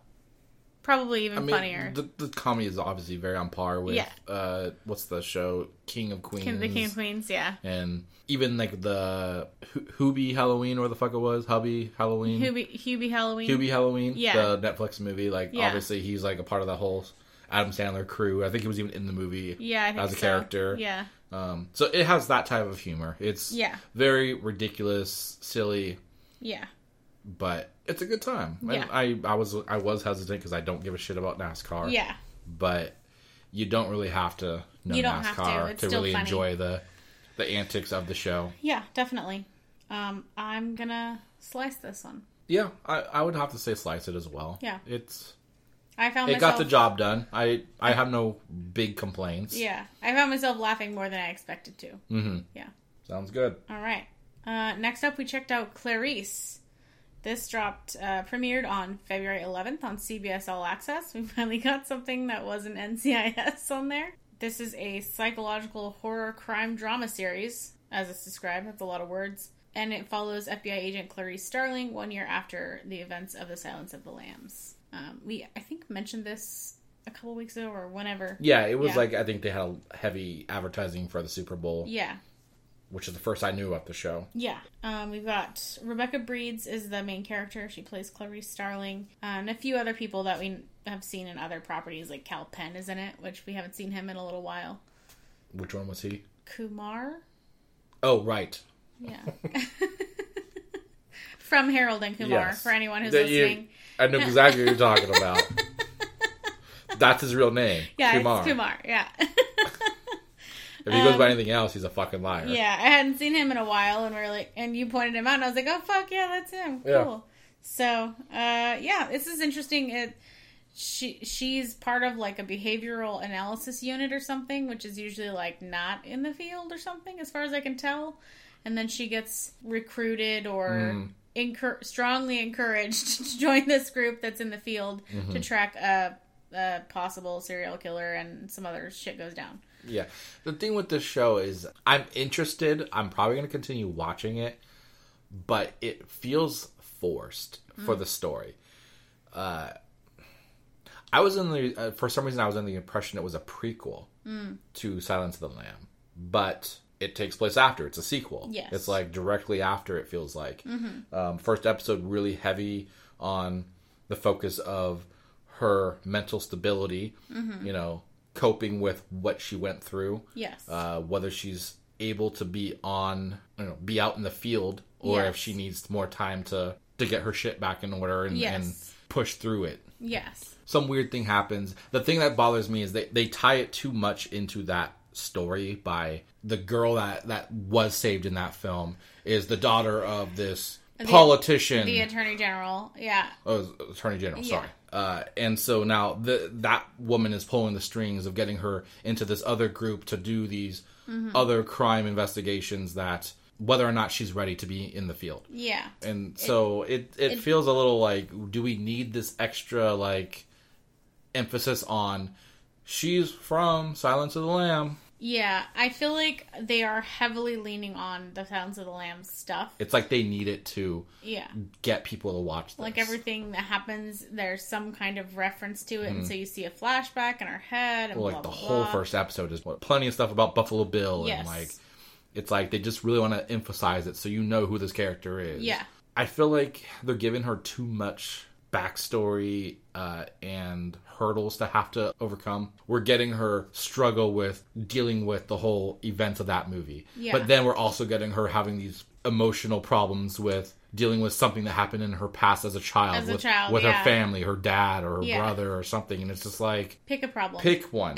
We don't need all of these, you know. Yeah. It just reminded me a lot of the flight attendant, Mm-hmm. the HBO Max show. too many problems where, going on. Yeah, and it was like, and the problems were very similar. It Yes. felt like so. Yeah, I think the not that I think they're copying it. It just it felt like this is just pick a lane. as a non-psychologist, I can only assume there's some kind of correlation between going through a traumatic experience and bringing up past childhood trauma, and then you having to deal with both of them at the same time. Mm-hmm. As somebody with trauma and a lot of problems I haven't dealt with, Yeah, um, I could say like I get it, but I don't want to Leave hear me about it. alone. Yeah, just leave it alone. Yeah. okay. I have a feeling that this will really be better in the later episodes. Um, I can only see five episodes for this show that are posted. I feel like that's a weird number, so there's got to be more than that. interesting. I feel like that's not correct. Well, the first episode, they kind of made it feel like it was going to have this overall arc of some other bigger thing going on. Yeah. But then each episode's going to have like the crime or issue of the day Right. that she has to deal with. yeah. You know, because like episode two was completely different than the the plot of episode one.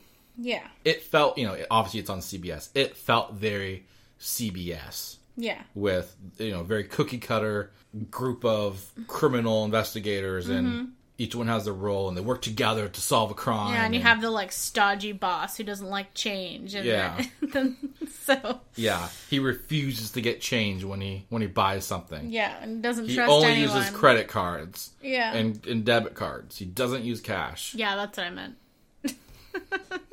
um, I enjoyed it so far, though. I'm gonna say it's a test it. I'm I'm gonna keep watching because I, I feel like it can get better, and it probably will. But Mm-hmm. for now, it's just to test it.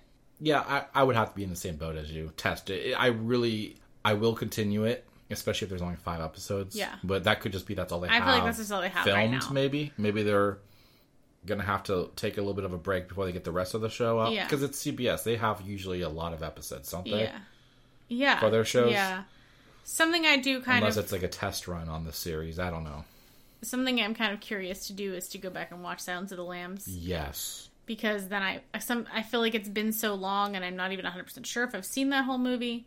Mm-hmm. I wonder if going back and watching that again would make me understand this better. there were things where i was like did i just not catch that in the movie i am curious if the the girl that she saves does have this backstory that we get in the show Yeah. and we just it was a, a throwaway line or something Yeah. you know maybe it is more relevant than we think it is Yeah. But even then, th- there's a whole thing with that where she's in communication with that girl, and then that girl is like this complete selfish bitch, in my opinion. I'm sorry, that's Yeah. I know she's a victim, but Yeah, but she has like, like she has this whole like mentality that like you have to pay attention to me. yeah. but like the last thing you would want to do as the survivor of some kind of trauma is interact with the other people that were involved Right. in that trauma. You Right? like, you don't want to move keep reminding yourself of it every day. So there, there's a lot of like backstory with all that stuff that they they're getting into, and I'm sure it's going to expand and get worse Yeah. as the series goes. But yeah. and by worse I mean for the character, not. Yeah. But yeah, so uh, I think it's enjoyable enough that I'll I'll continue it. But Yeah. I would recommend that people watch it because I think it's entertaining, but I don't, I'm not quite ready for it. Mm-hmm. I'm not quite sure if it's good yet. All right. All right, next up, we checked out Fake Famous, which is a documentary that dropped on February 2nd on HBO Max. It follows an actress, a fashion designer, and a real estate assistant who became part of like an experiment to become social media influencers using fake followers, bots, etc. This is kind of a quick one, but it was really entertaining and interesting to watch and upsetting. I I agree with the upsetting part. Uh, so the whole premise is the the filmmaker was an advocate for social media and the uh, benefits it's going to have for society. That was the whole intro for the the director of this, right? Oh, okay. The guy who's dealing with these three contestants. Yeah, uh, I call them contestants, Yeah. but I guess they aren't really they were that. part of an experiment. Yeah. well, that's even weak of a statement to me, but oh, okay. I'll get into that. But that was an interesting backstory where he was actually for social media and the benefits it has. And mm-hmm. then now he's making this because he's realizing that there's a lot of problems, you know, it's implications of what could be the downside to social media. Yes. And he's trying to show that through this. Yes. That's kind of the point of his experiment. So what they how how many people did they say they interviewed that like were trying to get in as their their picks for this? Like, like Oh, I 150 don't remember, or but it was a lot. Yeah. It seemed like they were all pretty much out of LA. Yeah. And then they picked the three uh, based off like their basically their differences and how Mm-hmm. they thought that they were gonna show or highlight whatever the different you know diverse backgrounds and stuff. Yeah. The thing that bothered me was the way he. The idea was it was supposed to be a social experiment, but like he didn't seem to. He kept them in the loop of what was going on, which is not at all a social experiment thing. You would not let them know what's happening. That's the whole point. You're taking away the. You're making too many variables. You're giving them an independent thought to change what's going on. You're not getting a true reaction to the experiment by doing so. Yeah, I guess I see what you mean. What you mean, but in my mind, the experiment was on the rest of the the other followers, the the real followers. I thought that was what it was. So many there are real followers. Yeah.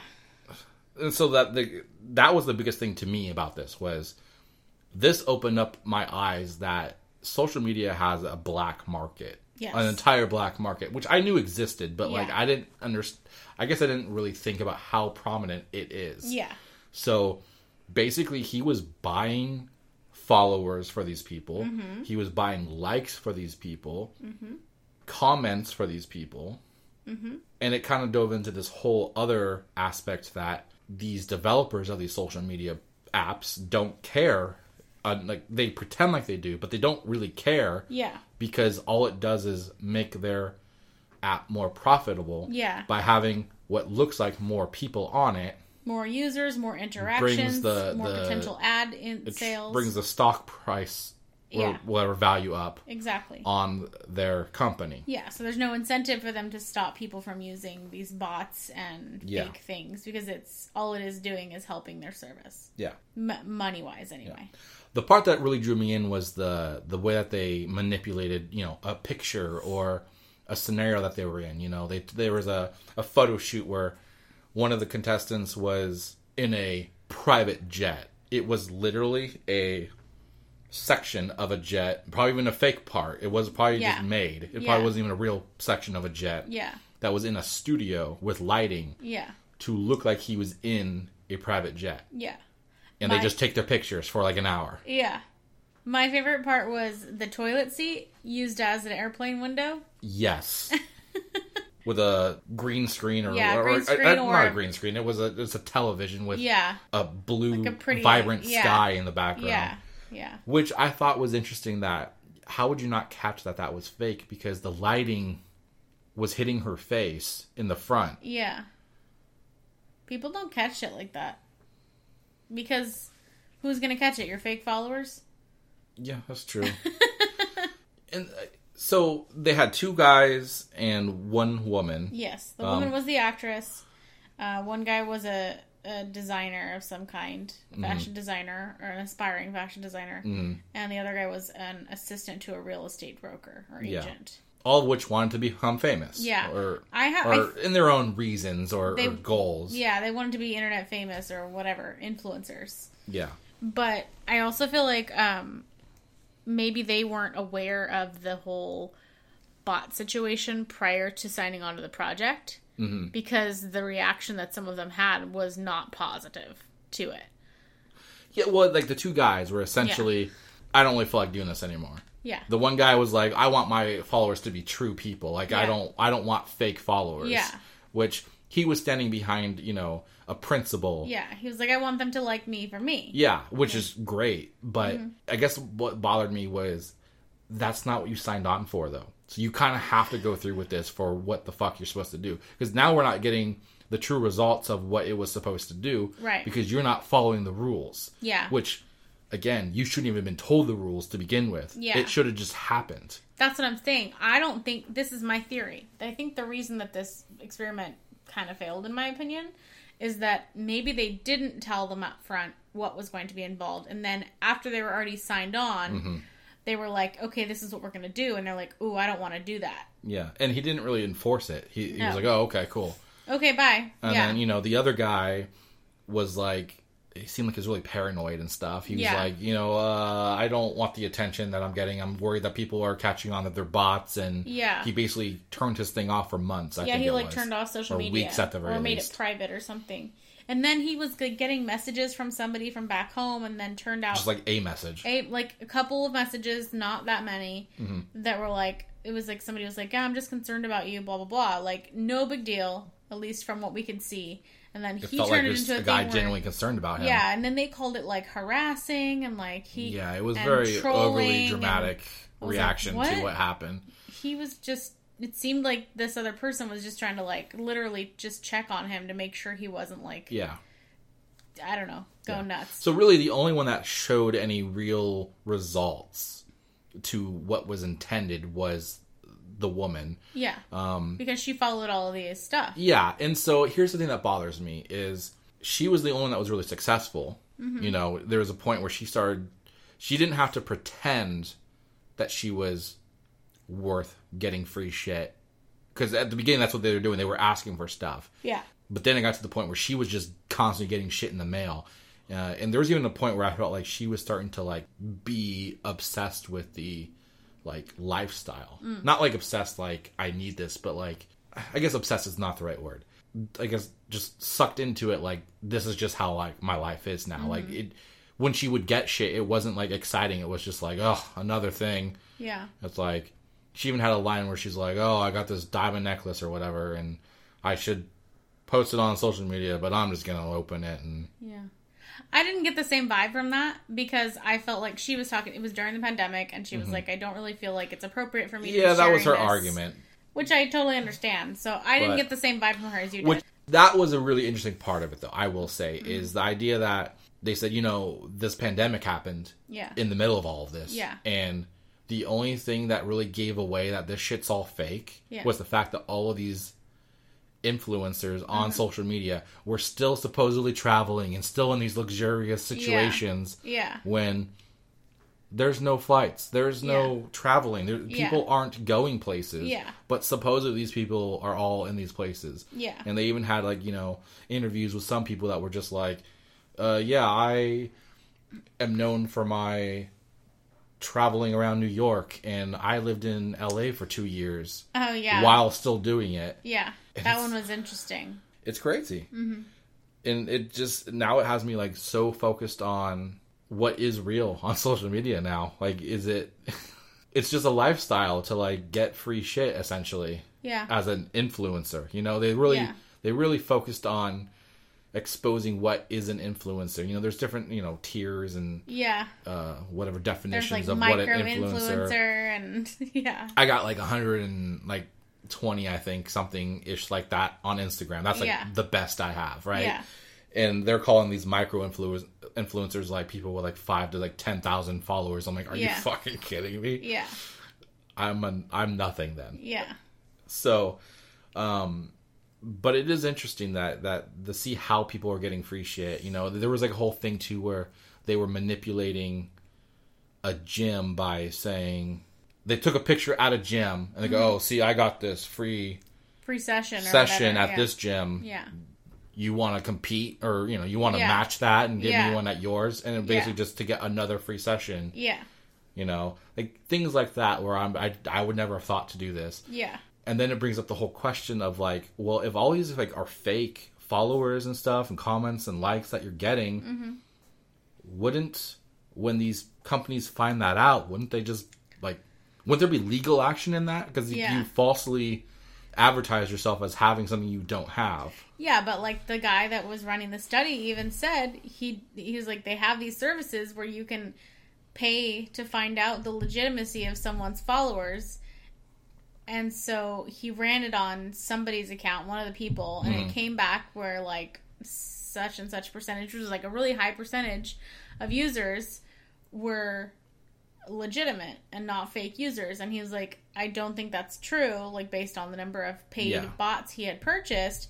It was like, so either that means this algorithm is broken too, or it doesn't really serve them to give you the correct answer because who fucking cares? yeah i mean yeah he basically Yeah. said or the the test that they do to see whether you have fake followers is also broken Mm-hmm. Yeah, or, either or- the or test is- also fake i Yeah, either say the test is broken or the service that you're paying for is a scam. yeah also a scam Yeah, which is which really is one of the things you would never know. Yeah. Because you're you're relying on the faith that they are telling the truth about Yeah. their service. you would have to You don't have that kind of technology. You don't Right. have that kind of information. You don't know. yeah.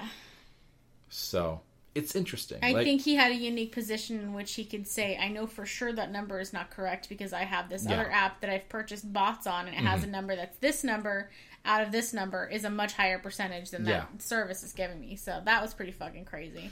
I liked it for the concept of what it was supposed to be, but I feel like the execution was was poor. I wish there was more focus on all three and not it felt like it was more just about the one. And I get that because she was the only one that really truly participated.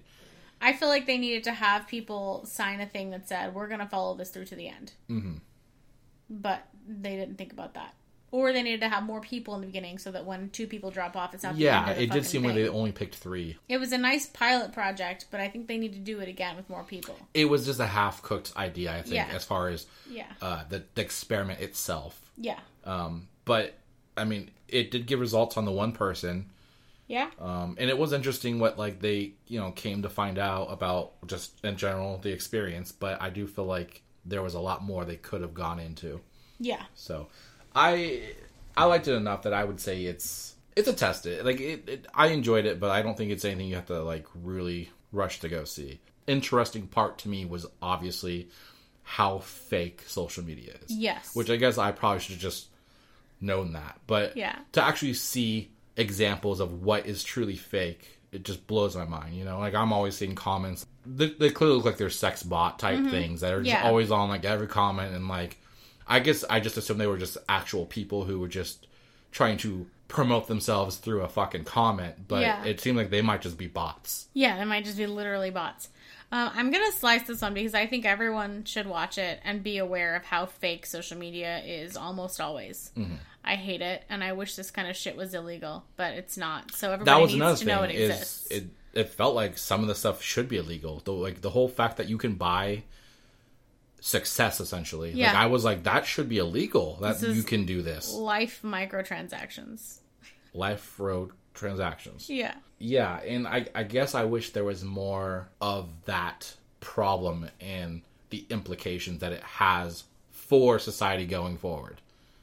Yeah, I agree. Because I do feel like it's kind of turning society into a a, a giant high school Popularity of drama, contest. a popularity contest of drama. Yes. Exactly. Yeah. People are getting dependent on feeling like they're important. Yeah. Not to say people aren't important, but like it's an addiction. I Yeah. feel like at this Yeah. point Yeah, exactly. that you need that satisfaction of somebody liked my picture. yeah. Yeah, I think it's worth checking out. That was HBO Max. Yes. Um, and finally, we watched a movie called Irresistible. It came out originally in June of last year. um, premium video on demand, and select theaters for anybody who actually had theaters open. Um, it came to Prime and Hulu February 6th of this year. Um, it's a political comedy satire written and directed by Jon Stewart, where a Democratic political strategist tries to help a local candidate win an election in a right wing Republican town. It takes place shortly after the 2016 presidential election. Steve Carell is Gary Zimmer, or DC Gary, as he's known in the, in the movie. Yeah.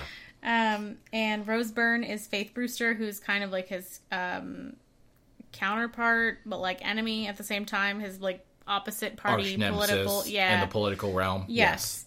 Um, and then Chris Cooper plays the Marine Colonel Jack Hastings, who is the um, uh, rep- the guy in the Republican town who's ru- running for mayor. And Mackenzie Davis, who I did, wasn't expecting, was in this, and she played uh, Diana Hastings, who was the colonel's daughter. Yeah, I didn't know. I, half of the people in this movie, I didn't know were in this movie. Yeah, and then we had a couple like small roles by Topher Grace and Natasha Lyon, um, or Leone. I don't know how to say that exactly, but um, yeah, this is some a bigger name people that were in this, and we had we weren't expecting it. I thought this was really entertaining. It was really just an interesting. Um, it was a comedy about basically two worlds interacting and about um, using the system against the system. Yeah.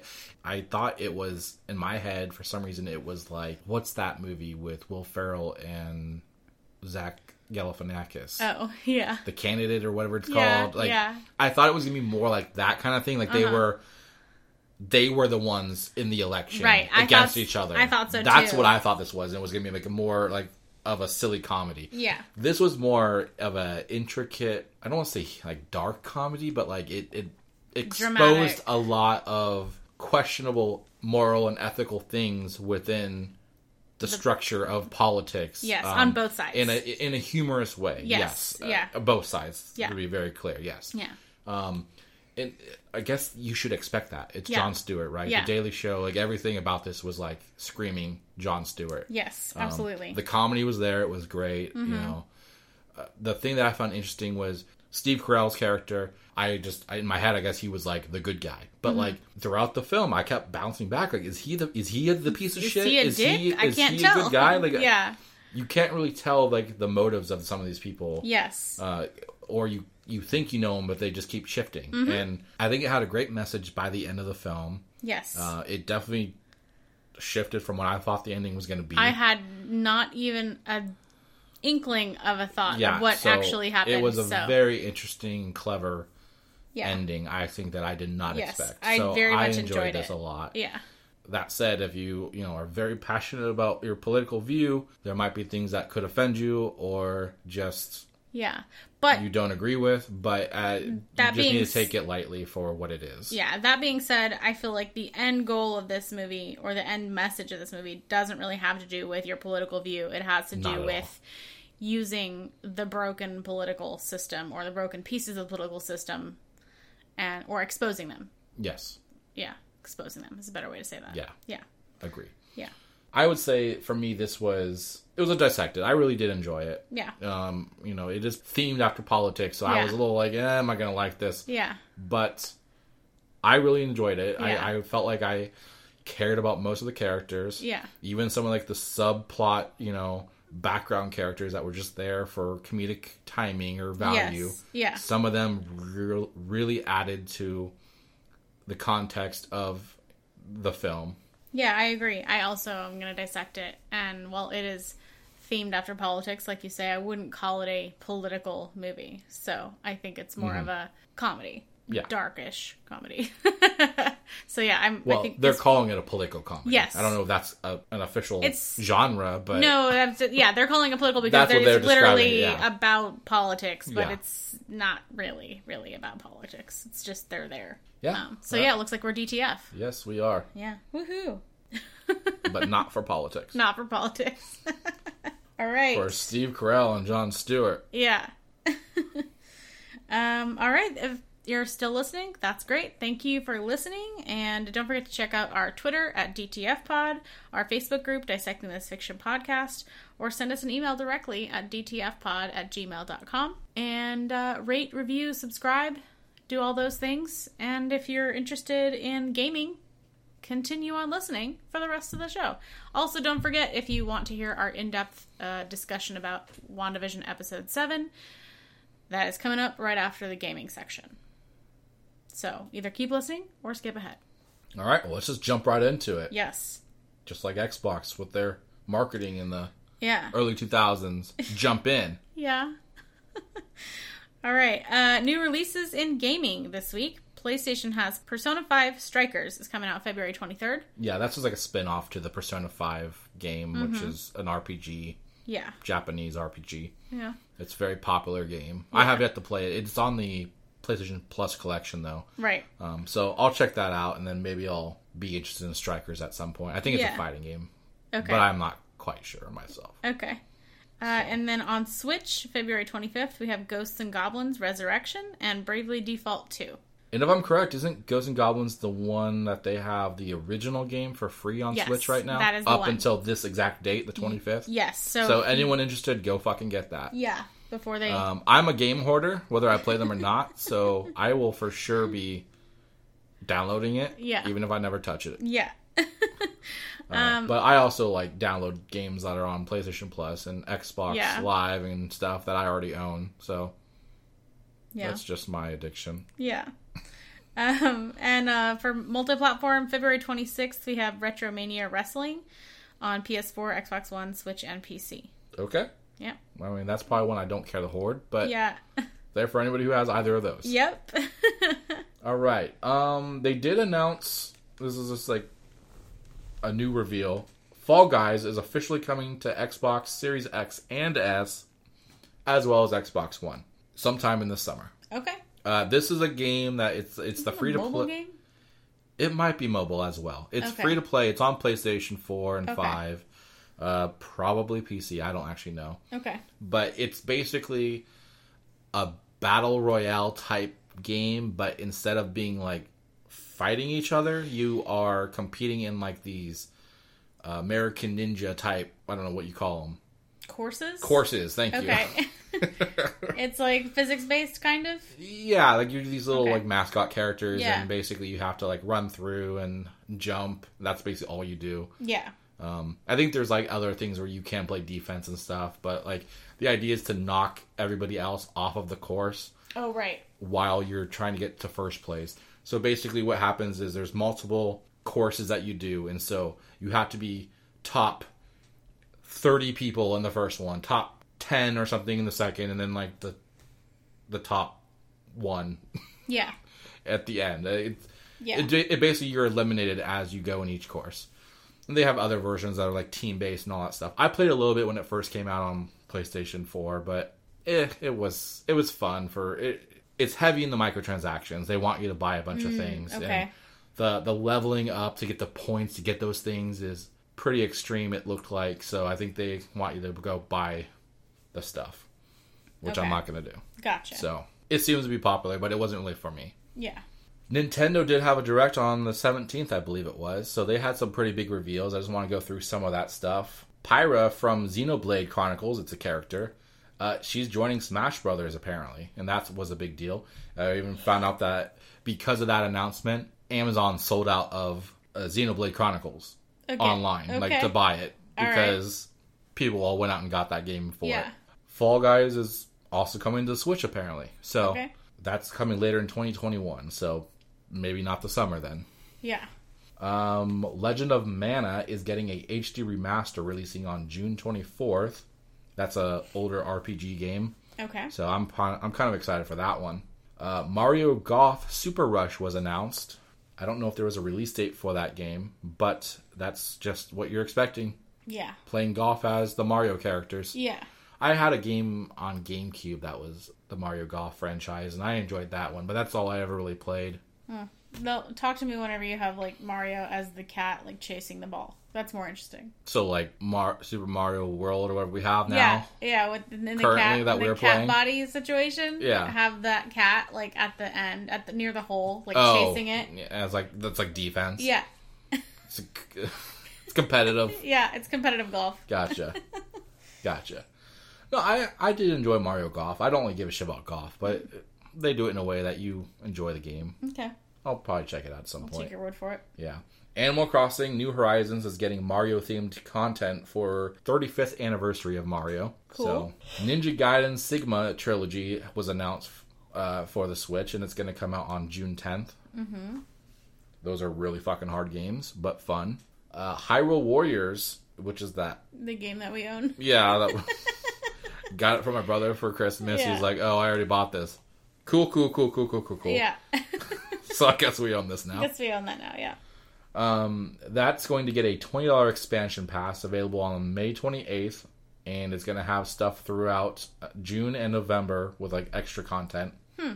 Nice. Uh, Skyward Sword HD was announced, which is one of the Zelda games uh, over on the Wii. I believe it was the Wii. It introduced the the Remote Plus adapter. Mm-hmm.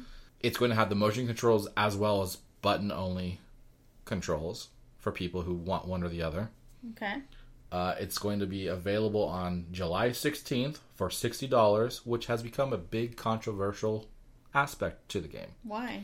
Nintendo always releases their game for sixty dollars. You know, we saw Mario 3D All Stars, which was three different games from the 64 era.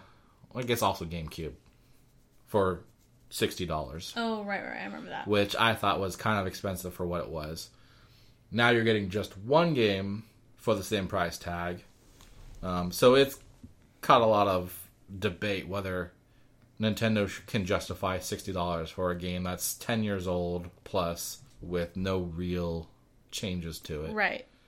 No significant changes. Yeah. I'm excited for this. I will. I mean, it is a lot of money, but I will probably pay it because I did not get to play this one specifically. Right. I didn't have a Wii. Didn't have a Wii U. Mm-hmm. So I know they put on Wii U later on. I didn't have either of those, so I didn't get to play it.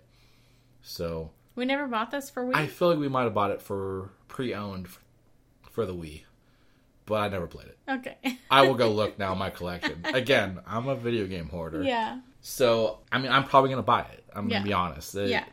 I know it's probably not the greatest price tag, but for me, it's worth it because I have not played it. Yeah. Uh, and then last, Splatoon 3 was announced for a 2022 release. Okay. Yeah, I don't care. I, I bought Splatoon 2 on Switch when it first came out, and I was like, yeah, this is fine, I guess. It's very child-ish. That's the one where it like spits paint out everywhere. Yeah. Okay. It's, it's like team deathmatch for, For not, children. not killing each other. Team paintball deathmatch. Yeah, team paint match. All right. Um, another big announcement, which was initially a leak. This is not related to Nintendo Switch. This is a completely different thing. Uh, Call of Duty Black Ops Cold War had a leak about a zombies outbreak map that was going to be released. Oh yeah. Um, so it turns out this is all related to the season two DLC coming out on the 25th. Uh, eventually, Activision just released the trailer and the news about this. So what it is is launching on the 25th of February. They're going to add four new operators, six new weapons, four multiplayer maps to just traditional multiplayer, also with new modes. This is going to include a remake of Havana and a small daytime version of Miami because I guess people were complaining about the darkness in the map and it was hard to find people, as well as the size of the map being too big. Okay. I don't get what the complaint was. Maybe because I kicked people's asses in it and Yeah. it didn't bother me. Yeah. So get on my level, you know? Yeah. Uh, they are also adding new prestige levels, new Warzone points of interest, which I guess means they're going to change up some of the areas on the map for Warzone, unless they're just a completely new map. I don't know. But the biggest announcement was the zombies, like I established. It's called Outbreak. It's going to be an open world zombies mode with four player co op. Basically, it's a Warzone size map with zombie style gameplay. Still four player co op, and Okay. I don't think it's going to have a Warzone battle each other type aspect, but It's I kind of just- hope they have something like that at some point. Yeah. You want a combination of Yeah. Warzone and zombies? Yeah, they Okay. did do that as like a, a Halloween October theme Mm-hmm. last year, but it was more of a respawn thing, kind of like the smaller map they do now. Yeah. But I would like a more traditional experience to Warzone with zombies in it. So like maybe when people die, they become zombies, and then now you're just zombies on the map the entire Yeah. time. constantly trying to kill people who are left, but you never come back as a person. Interesting. Okay. That would be fun, I think. Yeah. So yeah, that that's really it for the Call of Duty Black Ops Season Two news. For I, I'm excited. It comes out in a few days. I, I'm fucking excited. Yeah. I, I'm gonna piss you off. I know. Oh yeah. Yeah, talking about it and stuff. Yeah. All right, a couple of smaller quickies. Uh, Bloober Team teases a survival horror IP return.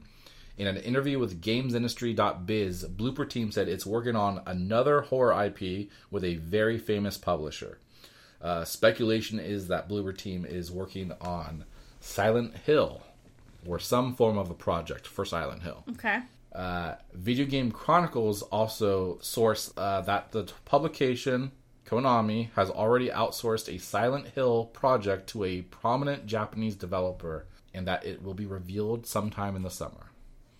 So these two stories are kind of combining for people to be like, "It's fucking Silent Hill," Yeah. And I believe Bloober Team, if I'm correct, is the one that just came out with the Medium we talked about. Oh yeah. And by we, I mean I. Yeah, I was there. That's true, you were. Yeah. All right. Uh, last, Microsoft is creating a new wave of backwards compatibility for Xbox Series X and S. Uh, they, they got criticism over not having the backwards compatibility for next gen, which was because of the tech. They it, it wouldn't work because of Yeah. it being completely different tech. Yeah. Um, but they announced this thing called FPS Boost. It's an enhancement system for backwards compatibility games on Xbox Series X and S that can double or even sometimes quadruple frame rates. Uh, so far, they only have five games that you can use the backwards compatibility on. It's Far Cry 4, New Super Lucky's Tale, which is a child game on, I believe it's on Game Pass. Uh, Sniper Elite 4 also might be on Game Pass, actually. UFC 4, and Watch Dogs. Five very completely different fucking games. Yeah, definitely. Um, I I don't necessarily have any passion for any of these titles, but I will probably try them out if they are available through Game Pass or Gold or whatever the not pay structure is. Right. Makes sense. Yeah. All right. Well, that's I mean that's basically it for the news. It was a smaller week with um, that stuff, but Nintendo had some stuff and Call of Duty had some stuff. All right, and uh, I played a game called Call of the Sea. Uh, it came out on December 8th of last year on Windows, Xbox One, Xbox Series X and S. Um, and I don't know when it came to Game Pass, but fair, like I think when it released. Um, it was developed by Out of the Blue and published by Raw Fury. It is a first-person single-player adventure slash puzzle game that is set in the 1930s. It's not something I would normally play. This is definitely uh, different than what I've been playing lately. Um, Kind of sound like a Bioshock type game. I know you have no clue what that means. I do actually have a clue what that means because I played like a demo once. Oh yeah. Yeah. Okay. Um, but it's nothing like Bioshock. Okay. um, you play as a woman who receives a mysterious package from Tahiti and then travels to an island. Tahiti. Yeah. Not Is this part of? It's not part of Agents of S.H.I.E.L.D.? of Shield, no. Uh, but that, of course, that's what I was thinking too. um, and then she travels to an island in the South Pacific in search of her husband, who was searching for a cure for her illness. Um, she's got some kind of mysterious illness. Interesting. Interesting. Um, I finished the game. I got 15 out of 34 achievements without doing any research on what the achievements were. gotcha. Um, so if you, So that's failing. You got Yes. less than fifty percent. yes, You got an F on achievements. Yeah, yes. But I don't have any passion to go back and get more of them. I'm Hmm. usually fair. I f- feel completionist about something. It's it And- seemed like it's a story driven game, not so much uh, gameplay. Yeah, So that tells me that they're probably going to be based around playing the game multiple times. yeah, and I'm not. I'm not interested in that. Okay. Um, uh, most of the remaining are quote unquote secret achievements, as Mm. you, yeah. Yeah. Um, so I'm I'm not gonna go back and give a shit about those. I've already decided. I've already uninstalled the game. I'm over it. Um, I didn't I didn't dislike it per se. I enjoyed it enough to finish the game, but Uh-huh. like I called the fucking story immediately. Like I knew what was going on. How long do you think the game is? Like uh, hours wise? To be honest, I have absolutely no idea, but it was short. Like maybe less than ten hours. Okay. I I'm just estimating And you because probably I think I only played searching around and stuff, so it probably even yeah shorter. yeah if you I push through it. think I took two days, maybe two and a two and a half sessions okay. to play the whole game. To be fair, one of them I was playing for several hours because it's like you were playing Warzone or something. That's so weird. It's a pretty odd character for me. yeah, I know. Um, so I tried to go back and look and see how long it actually took me to play, but it was too much work and I gave up on that too.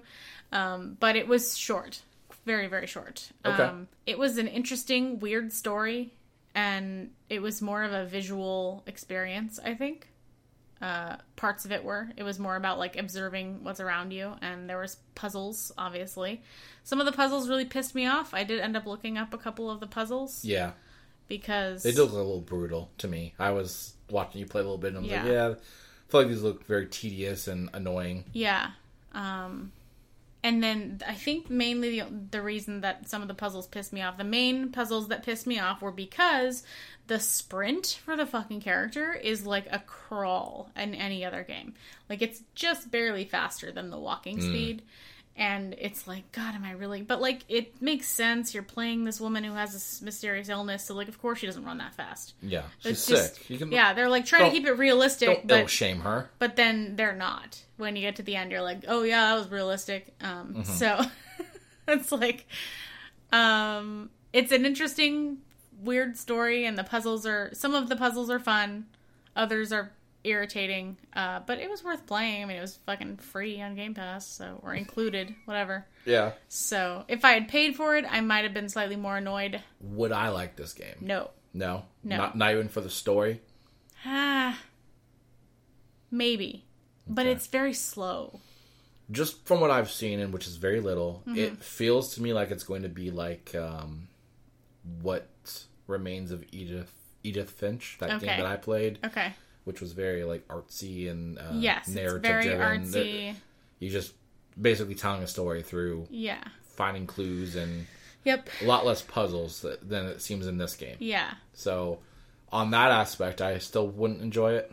Um, if you like the story, the narrative situation, you may see. I would recommend you try it, Okay. but I'm confident you're going to get annoyed fairly early on because of how slow it is. Okay. Just for, for me being annoyed with it being slow, I assume that that means you're going to be infuriated because Gotcha. Mm-hmm. you get annoyed with slowness faster than I do in games. yeah. Um, there were things where you know I in games tend to run around and look at everything. Mm-hmm. There were things that I somehow still missed, and I had to go back and look. Yeah. That always bothers me when I'm in a game and I feel like I'm very, very good at looking around, sweeping and checking every little Mm-hmm. crevice, and then I miss like a bunch of things. Like, how? Yeah. Where was it? Yeah, You're a fucking liar. yeah, you're so full of shit. Um, I feel like you might find the puzzles easier than I did because you've played so much Resident Evil. That's you true. pointed out to me that it seemed like the puzzles, some of them were a little Resident Evil-ish. Mm-hmm. There are definitely like symbols that you have to match up and patterns and things, and so those ones were the good puzzles. Uh-huh. The puzzles that pissed me off were the ones where you have to run from one side of the map to the other. and Ugh. fuck- yeah, it's So like is it open world then? no, it's not really one side of the map to the other. It's just like from one area. Like there's mm. one situation where there's like three levels. And by run, s- you mean crawl, apparently. yes. Okay. There are like three levels, and you have to go. There's like certain things that have like symbols on them, and you have to like put it in your mind. Oh, I need to put push these buttons in this order. So you got to go all the way to the fucking top floor, and then you got all the way to the bottom floor, mm. and then you go to the middle floor, and go back to the fucking top floor. And it's like, no, it's fucking, it's annoying. And if you don't do it in the right order, it completely resets. It doesn't. Ooh. Yeah. So I feel like you were watching me do one some one of one of those puzzles where you had to do like a, a like a drum situation. Yeah. Mm. You had to do the pattern or the notes right. And if you didn't do one of them correct, then you would go back to the beginning and you had to do a series That of like really 10 annoying. notes Yeah, and I, remember was seeing that. fucking pissed at that one. So, but all in all, it was a it was And that's really just it comes down to a memory game. You just have to memorize the sounds Yes. in the order each time. exactly. Yes. I think it was like what, four or five turns until it, it finished the whole challenge. Yeah, it was probably five or six, something like that. Yeah. Hmm. So, eh, it was fine. I enjoyed it. I wouldn't. I don't care enough to go back and do the achievements, and I won't be replaying it. But it was worth playing the first time. Yeah. It was something different. I tend to play the same kind of game over and over again, so I tried to branch out and do Yeah. something different here. Yeah, you should try uh, Warzone. You know, it's pretty Yeah, original. I already tried that, but the male person ruined that for me forever. so, yeah, they, yeah. they tainted that whole experience Yeah, that you refuse to play now. yeah. Uh, but that's Maybe it. I'll probably get you on the uh, Zombies Outbreak. Yeah. I'll, I'll convince you to play Mm-hmm. that. Okay. Uh, so I am gonna. Oh wait, are we doing that? Do we rate games? I guess we do. Fuck it. Yeah. Uh, I'm gonna slice it. It was enjoyable for what it was. Okay, I, w- Yeah. I would have expected to test it, but I did really enjoy a lot of the puzzles. A lot. so you cared more about the puzzles than you cared about the actual story. It sounds like. Yeah. Okay, so you just want to get a full of puzzles. No. You should try. Um, I have not played it myself, but it sounds like this is exactly what the game is. Is um, Path or the? Oh, sounds, I, I'll look it up. There's it's on Game Pass. Yeah. It was. It came out initially on PlayStation. It's on Game Pass now. Um, it's basically the entire game is you're on an island and you just fucking solve these puzzles to unlock other areas of the island to then solve more puzzles. That sounds pretty similar to this. Okay. Yeah. but you're just not you're not doing it just to unlock areas of the island in this. You're unlocking so there's like letters that you find and like clues left from this expedition before Mm-hmm. Gotcha. you to find what happened to them and all this shit. So Well, this one's like you like are deciphering shit. Like you have Okay. codes that you have to use to then use those to like figure out other quests, Mm. Okay. um, whatever challenge things. And got it. There were a couple random ones where I was like, "Where in the fuck am I supposed to find the key to this?" Like I was mad. I was like legit, legitimately mad. I had to like look Mm-hmm. up because I like looking everywhere, and I'm like, I don't see a fucking key. There's no like this thing's supposed to be in this. You know what I mean? Where you uh, see those obvious patterns. yeah, I couldn't find them. gotcha. So, but for, for the most part, Mm-hmm. those the puzzles were pretty decent, and I enjoyed them, and they seemed like intuitive. So Okay. I did enjoy the story for the most part, but once I figured out the answer in my head, I didn't care about it. I mm. was like, And yeah, there was like what five chapters for this game altogether? six, Six. Okay. Yeah. I'll probably check it out. Yeah. But yeah, if, if the if I am grow impatient with the way the gameplay is, I'm probably gonna just leave. Call it a call it a day. Yeah, yeah. I just felt like um, it was dropping these hints. That the part of the story that bothered me was it would drop these hints and it would be like, oh, it's like hinting at this and hinting at that. It's like, yeah, it's fucking obvious what you're. Yeah. hinting at. Like I know, just get over just it. Drop it. Like just tell me what it is. Like I get it. Like just Yeah. let's get there. Just stop fucking hinting at shit because it's dumb. Hmm. Like we all know where you're going. So that was the part that annoyed me about it. But for the most part, it was an enjoyable experience. Gotcha. Okay. All right. Sounds good. Yeah. I uh I don't have anything this week because I suck at doing my homework, but I have been playing the Mario 3D or whatever the fuck it's called, Mario World. Worlds, where you play as a cat and shit. Yeah. Uh, That's so off brand. I, I I'm pretty far in, but I don't want to. But I don't want to talk about it yet because I, I have yet to play the the new part, which is the Bowser's Fury. okay. Because apparently I can't play it till I beat the game. So I need to beat the original game, and Mm. then I could have to play a decent amount of that. So Okay. I don't know how quickly I'll be able to do all of it. So I'm holding off till I get all of that, so I can give a real legitimate review. Okay. Uh, but just know that I really like cats, and I'm wearing a cat suit, so that's a good indicator of the direction of my Of your rating? thought process and rating for this game. Yeah, definitely. Uh, all right. That is it.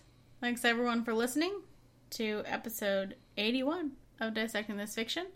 Don't forget to hang around and listen to us talk about uh, WandaVision episode 7. I wonder what's gonna happen. All right. so, in case it wasn't abundantly clear from all that, this is your last chance to not get spoiled if you haven't seen the episode. So, spoiler warning.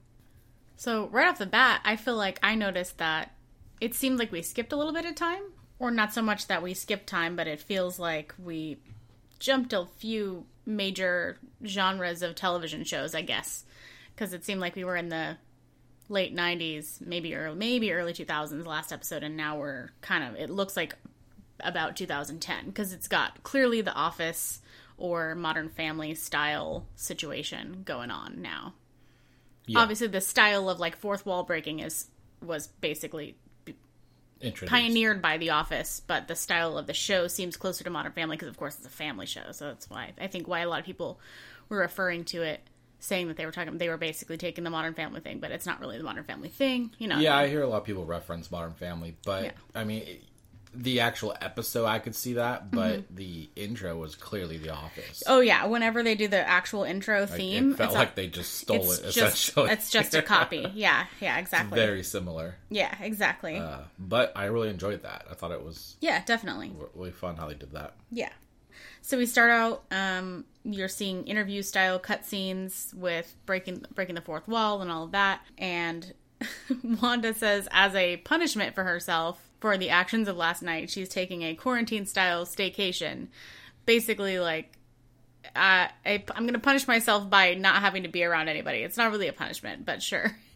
Yeah, that sounds great. secretly rewarding herself. Yeah, exactly.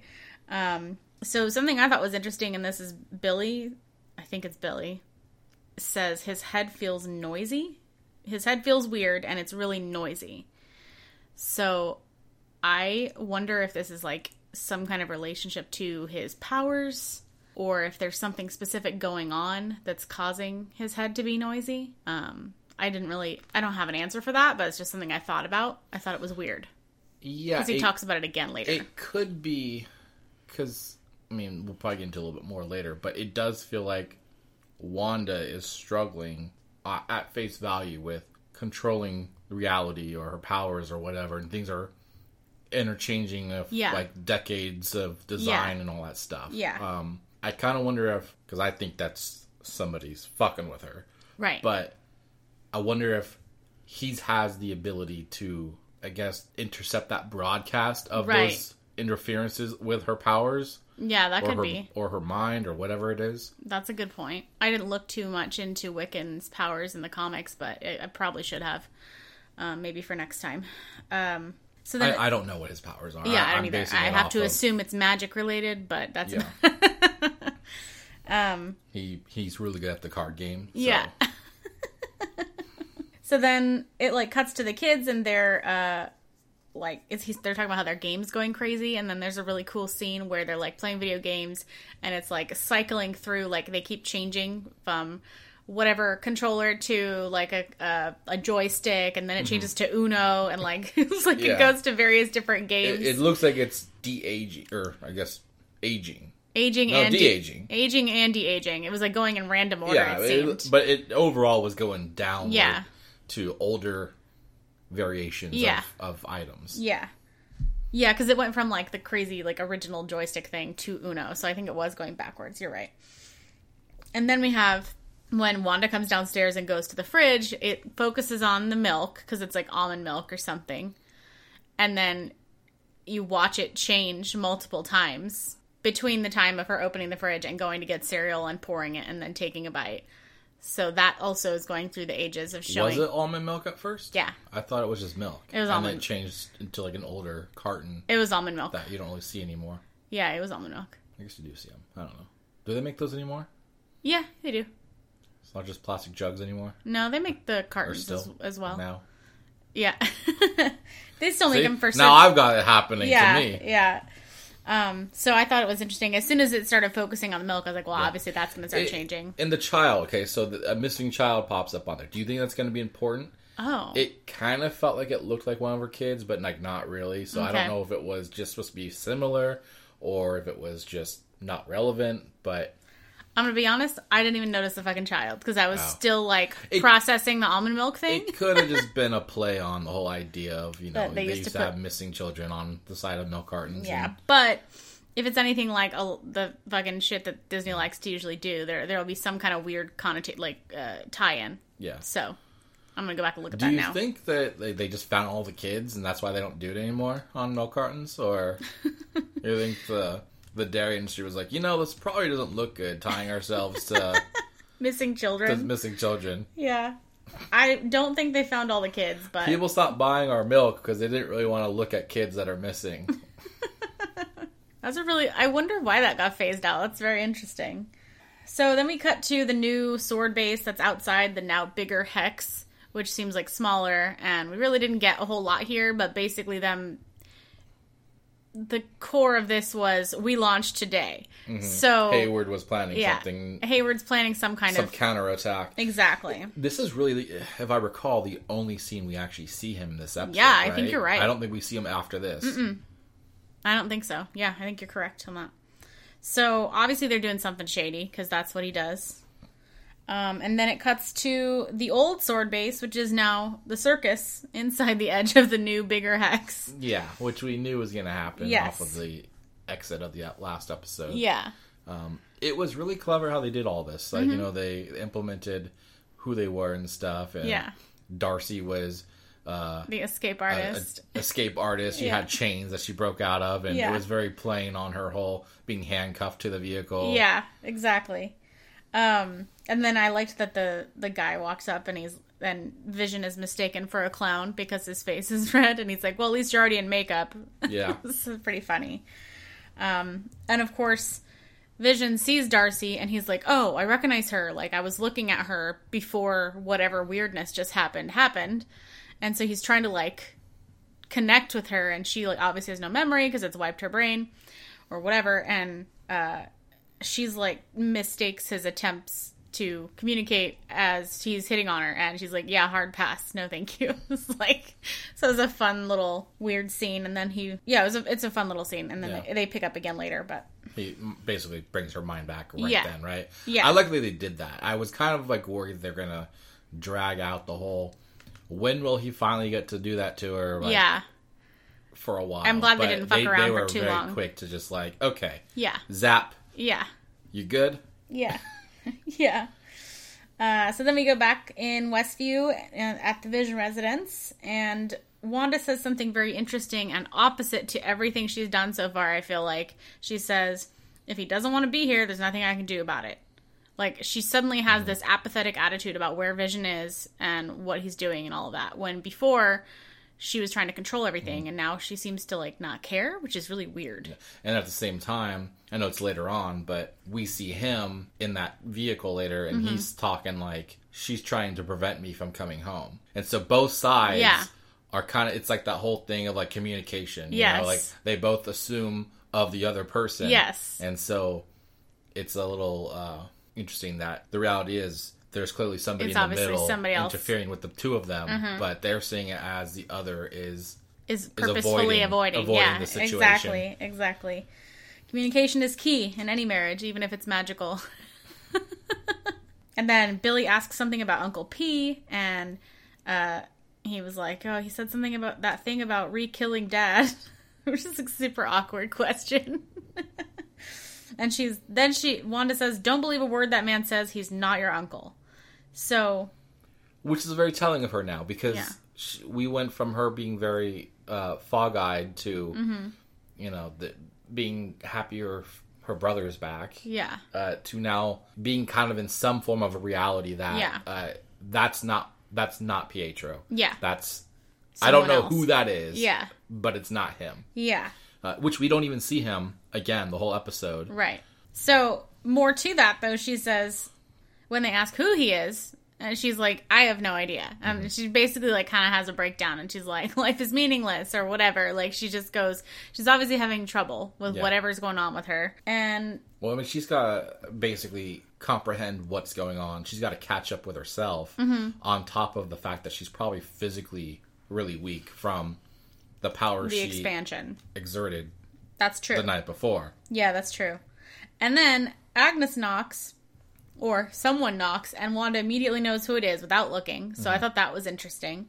And she opens the door with using magic. Like she doesn't even care. And she's like, Hi, Agnes, whatever. Like, no biggie. Mm-hmm. So I thought that was chin scratching. I don't know. I don't- it seems like. We been seeing that this whole time, though, right? Where The magic part I wasn't as surprised like, as. the whole show, you slowly, slowly see her less concerned with mm-hmm. Using her powers in front of. Agnes That's- specifically. Yeah, that's true. Um, and then Agnes offers to take the kids to give Wanda some quote me time, and she Mm-hmm. seems w- super jazzed about that. Um, and this is like the really funny cutscene part where whenever Agnes is like, "Yeah, I promise I won't bite," and then she's like in the fourth wall interview. I actually did bite a kid once, and that's it. Like Yeah. no follow up. That was the so fucking it. It- funny. It, was just Yeah, and it reminded me of uh, I think it's Creed from The Office, where he would say like some crazy shit in the Yeah. interview, and everybody would be like, "What? What's going on?" I mean, I didn't question it. Yeah. She's like, yeah, I've been a kid once. yeah. Okay. Yeah. All right. Um, cool. Good to know. Pretty straightforward. yeah. Um, this exact scene too, she makes a comment about how she thinks there's a mole or something on her back. Yes. Um, I kind of want to focus on that a little bit because I think Yeah. there's something to that. Mm-hmm. Uh, at face value, it doesn't seem like that big of a deal. It's just Mm-hmm. kind of like a, a one-off joke, but she references this and then Mm-hmm. she goes, "Oh, uh, something along Boundaries or well, whatever, boundaries yeah. or whatever, right?" Um, and then as she's leaving with the kids, she goes, Maybe one of you guys. one of you guys check out my the mole or Yeah, something." since you're right there. Yeah. Um, isn't there a thing in like witch lore, if if that's even a term, Yeah, it is Uh, now. Of like a witch's mole and and it meaning something?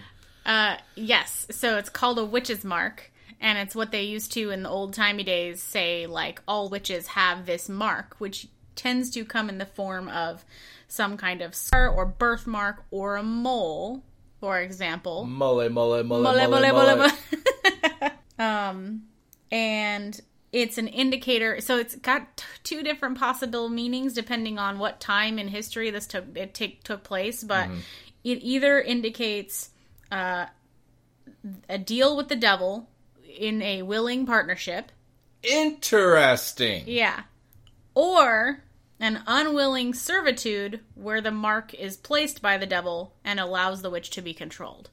Just as interesting. Yeah. So, unless it really is just a random thing, which doesn't seem likely given Disney It, well, Marvel or. Marvel, yes, it seems highly suggestive of some kind of relationship with Mephisto Very foreshadowing, Yeah. or at least or someone who's devil-ish, yes, devil-like. Um, Mephisto's just the like Easy the choice. New Jersey Devils. yeah, definitely them. Turns Um, out she's working for the hockey team. Yeah. So yeah, you know how you always see um like in old drawings of witches and like cartoons of witches they have like a Yeah, bunch of moles on their definitely looking at old. they always have like. Mm-hmm. moles on their nose and their face and all that shit. Like they're always like really fucked up and ugly looking. Yeah, That was hocus pocus. Yes, exactly. so that's just another Maybe that's part of the MCU now. We don't know. you're right, we don't. They are rebooting it, right? I think it's a sequel, but Uh, okay, way, yeah, whatever. um, so yeah, I feel like there's definitely something to be said about this quote unquote random mole Mm-hmm. I think it's foreshadowing Yeah. uh, a future plot point that's going to Some kind of revealed. connection between Yes. her and someone else, whether it's willing or unwilling, who knows? Yeah, And then after Ag- Agnes, sorry, I keep I want I want to call her Agatha now.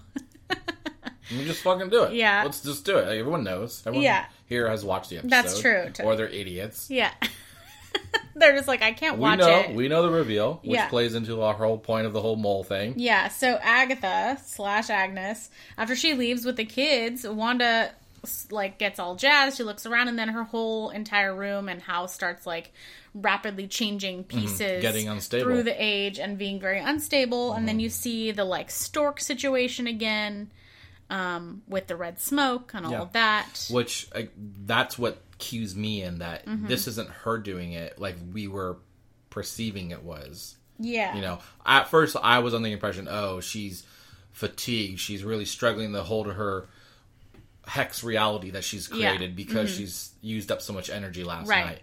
Or she's just so emo- emotionally drained or distraught that she's just unable to focus. Mm-hmm. But that's the same bird that showed up, I think it was like episode three or something whenever she was pregnant. when she was pregnant and gave Yeah. birth, and then uh, she tried to use her magic to get rid of it, and it didn't work. Yes. which implies that that is a character that has no effect or is not affected by her magic. right. So I assume that that's the that's that character. Yeah. Which again, I think it's going to start with an M. Yeah. Um, okay, so then we cut to outside the hex with Monica and Jimmy. They are in whatever fucking vehicle, still driving away from the situation, and they're discussing the project with the code name Cataract, if you recall, we discussed last week. Um, they are reading the findings that Darcy had sent them before she was sucked into the fucking hex. So they're like reading about it and saying basically the direct quote was Hayward was trying to find a way to bring Vision's body back online, but nothing worked until Wanda stole Vision's body. So I don't know how to really interpret that whole thing, but whatever this cataract project is, is some kind of vision related maybe weaponization or whatever. Well, yeah, Sword is Yeah. essentially Earth Defense at this Yeah. point. The way that they they've shifted their name in the MCU, Yeah. Uh, I I kind of feel like this is leading into them trying to reboot like an Ultron type scenario through Vision. Mm-hmm. Yeah. So it's not going to be Ultron specifically, but it'll be some variant. It'll be vision controlled by whatever. I, I kind of want to go back to the idea that Hayward is a part of AIM Mm-hmm. and he's infiltrated Sword. yeah. which if that's the case this could straight up be a origin to creating adaptoid Oh. which is a robot villain character that aim creates um, which has the ability to basically adapt and and learn the powers and abilities of anybody it fights Right, right. so Ultron ish, you know, Yeah. Mm-hmm. maybe they could do some kind of hybrid of using visions, the you know, the catalyst that creates Mm-hmm. Adaptoid Yes. uh, for the future, whatever movie or show they, they bring it into. Right. Uh, we do know Miss Marvel is coming out end of this year. She's heavily tied to AIM, so maybe that will be something that the events of her show will create the actual character of Adaptoid, and Mm-hmm. then he will be in some movie later on because we know she's going to be in a movie later on. yeah. She's she's not just a show. Right. We we've heard from Feige that she's going to be expanding to, to movies as well. Mm-hmm. So I think they might be expanding with that whole plot point, but it's just it's vague right now. Right, right.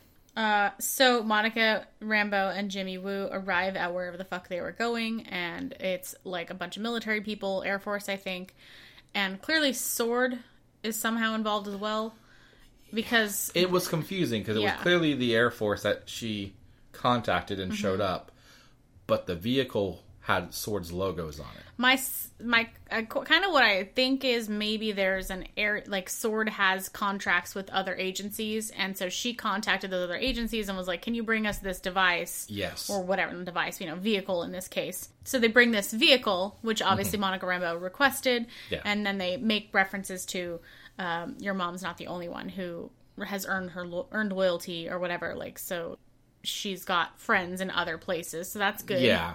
It's establishing that she has relationships with other people rather than just being. and it helps completely build her character so like we already knew she was a part of sword before the blip right Mm-hmm. but it does help develop her character like she does have these relationships and Mm-hmm. it gives her that experience and history that we just don't know about Yeah. All right. Then we go back to the circus, and this is where we see Vision finally just distracts Darcy and zaps her, and she's woken up, and she's like, "Whoa!"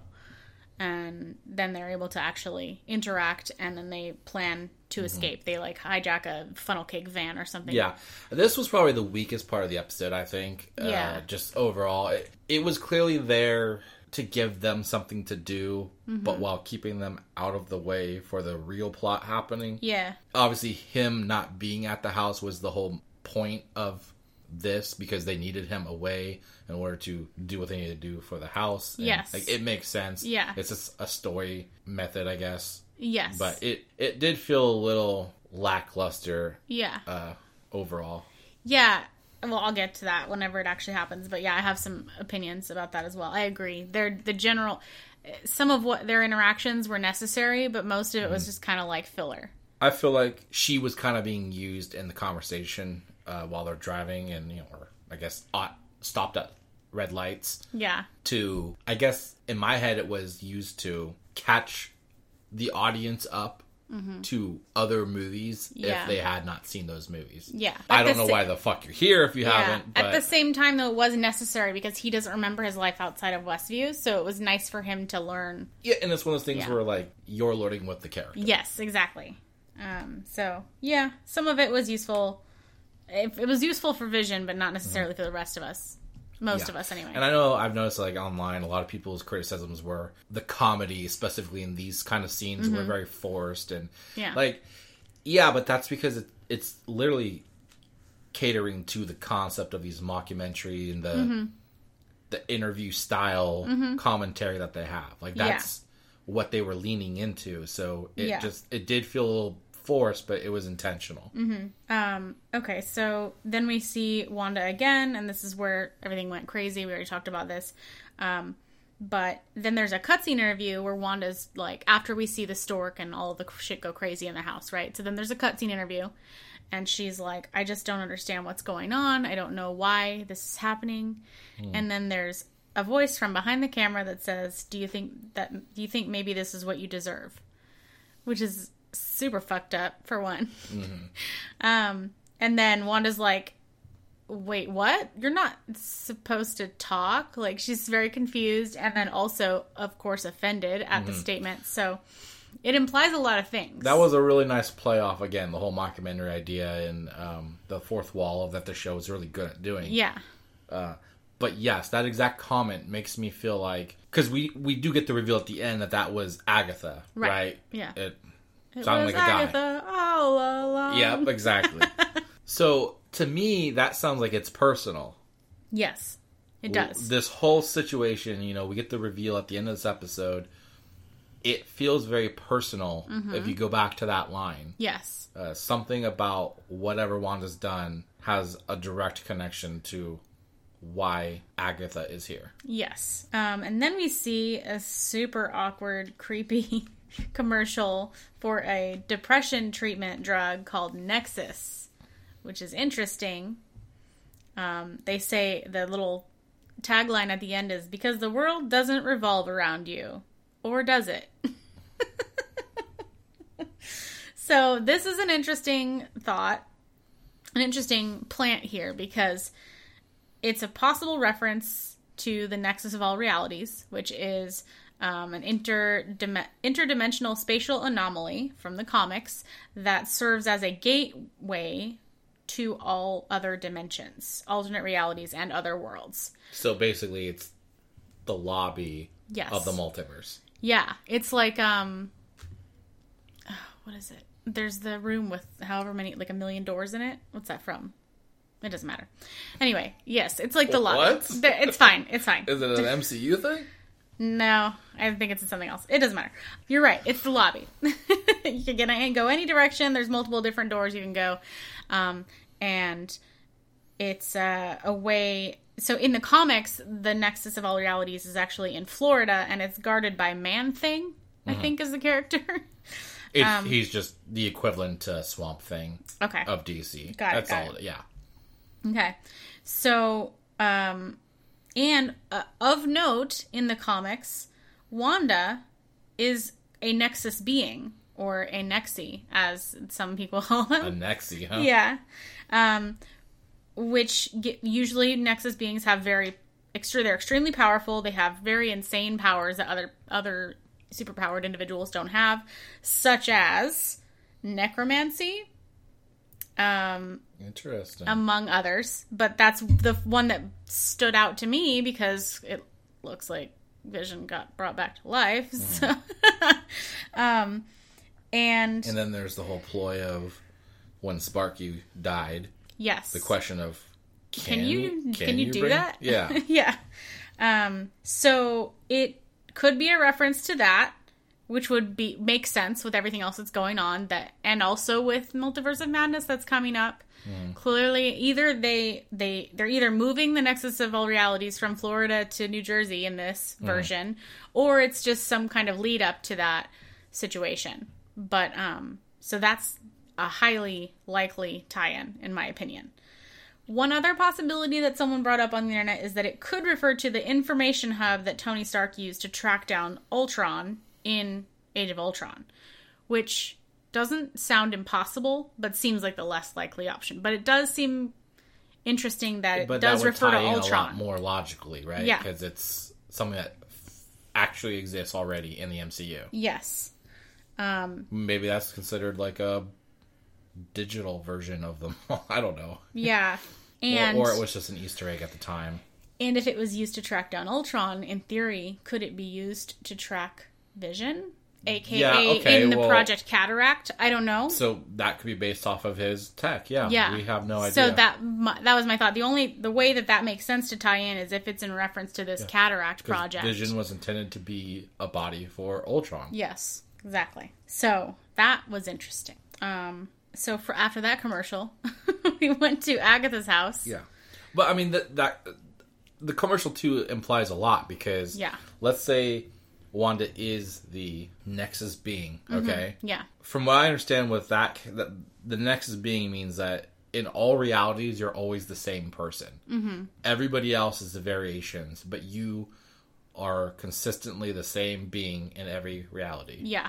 So that would make a lot of sense because her whole gimmick right now is she's able to forge her own reality around her. Yeah. So the symbolism is there. Yeah, definitely. And it makes total sense that this hex could be that was one of the other theories floating around is that whenever you're sucked whenever you go into the hex you're into an alternate reality mm-hmm.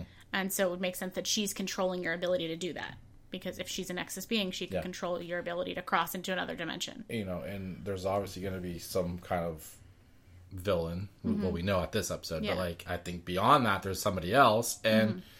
perhaps they're trying to either weaken her because she's this kind of being and has all that power, or trying to manipulate her in a way that it will benefit them, either to be re- released from something or uh, to have access to other multiverses. Yes, it's very interesting. Um, so then we go to Agatha's house and we see uh, Agatha sitting on the couch with uh, Billy and Tommy, and Billy says, "I like it here," and Agatha says something like, "Oh, is it because Senor Scratchy is such a good listener?" And he says, "No, it's because it's quiet. You're quiet, Agnes, on the inside." So what the fuck does that mean? I think that's more foreshadowing of what we get revealed later on about her because I think when he's saying people are loud in their heads, I think he's referring to the fact that somebody is locking the true person inside and then they are these whatever characters yeah. in this hex, right? Okay. So I think the screaming is the person, the real person, Okay. like in agony So he's hearing thoughts. tr- yes, Potentially. like trying to, like maybe scream for help or I don't know, just I guess that makes just sense. crying or or screaming. Yeah, it does make sense now that I think about it because he heard his dad out from outside the hex, Mm-hmm. and so once he learned that he had that kind of power, maybe it's like he can't really turn it on or off yet. And Mm-hmm. Yeah, since it's- Agatha or Agnes is not, it's like he's learning his powers type Yeah. thing. He'll control it at some point. yeah, and since she's not in a trance in theory, which we've learned. yeah, then she wouldn't be having that kind of quiet or um noise, Yeah. extra thoughts. Okay, so that's Plus, fair. she's, or you could go the simple route of. Uh, she's apparently magical, so Yeah. she has the maybe no effect on, Yeah, or she has a magical vice versa. He has no effect on her. or she has a magical barrier up, something to the effect of wearing the helmet like an X Men, so Xavier can't read your mind situation. Not like a physical thing, but she has like a magical ward so that people can't read her mind. Mm-hmm. That's also a possibility. There's a lot of ways you could go with that, but it's Yes. interesting. They keep hinting at how his po- that his powers are certain things. Fun note about Senor Scratchy: we've heard his name many, many times. She refers to him as much as possible. It seems. Um, this is a possible reference to Nicholas Scratch, who is Agatha Harkness's son in the comics. Obviously, he's a rabbit in the show. So whether he's a person living as a rabbit or it's just a reference to him, who knows? But um, Well, if you go back to the mole, yeah, uh, maybe her son was turned into a rabbit, yeah, and the only way to get her son back is to follow a deal with Yeah. the devil. that's true. Or it could also be as simple as just a little nod, and Senor Scratchy just happens to be her familiar because women, uh, because women, because witches tend to have familiars. Because women. Am I right? Um, so uh, Nicholas Scratch in the comics ends up uh, leading the Salem Seven, who are composed of all of his children. So it's like Nicholas Scratch is the father of however many six other people, right? So he has six children, and then they are the same Salem Seven, and they Like, are the they ones. are with him, they're with him. or He- just he has seven he- kids that are all the Salem Uh, he it says he leads them, so Okay. I don't know if he's leading them as part of them or as just a separate entity. I don't know for sure. I didn't look Okay. too far into it, but this is the group that eventually defeat the Fantastic Four, and we have had a lot of other Fantastic Four possible references, Mm-hmm. and we know that there's something in the works with that, so that could be something that's going on.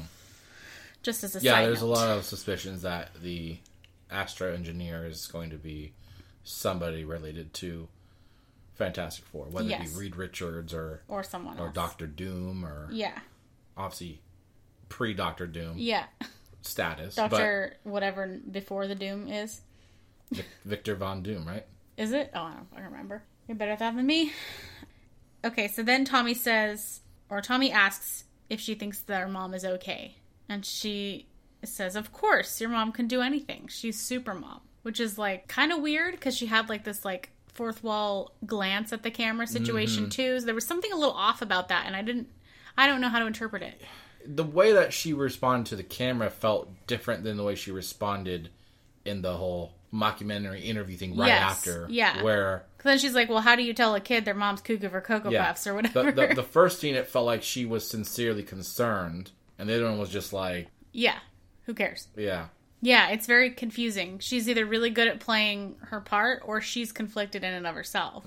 yes, All right, so back to Monica Rambeau with her uh, ex other base, little mini base they have that is not with Sword right now. They call this vehicle that they brought the most heavily armored space rover.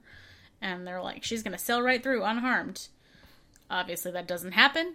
yeah, Instead, it starts trying to, like, what they say is the density is matching her. So I assume something about the barrier is I- morphing. I feel like that's what the red yeah. whatever energy that Wanda put on earlier in Yeah. Mm-hmm. the season was more of a defense to stop people from getting through. Yes. Before you could just You walk can just through. walk in. Yeah. So she's like, okay, now it's gonna have to have armor plating. Yes. Why the hell did they full throttle into the I don't wall? know. Wouldn't I you just be able to go like- slow and test it?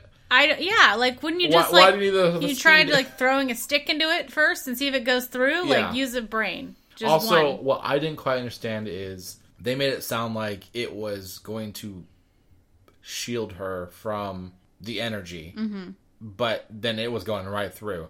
Was that just because the vehicle got lifted up and so the bottom carriage was exposed? Yeah, I think that was what you were supposed to believe. is- Either way, if it's going in, then that's still going to be touched. I think we were supposed to believe that because like, if it had gone through as expected, the armor would have kept the hull or whatever in, in integrity intact or whatever. Um, but since it flipped up on its side or Yeah. rear end, it like started eating it from the bottom of the vehicle. And so it had like weaker points potentially on the bottom. I don't know. Science is a little dodgy on that. uh, we're gonna have to get the astro engineer in here and Yeah. discuss it. yeah. Um, then it ends up converting the front half into like a creepy van.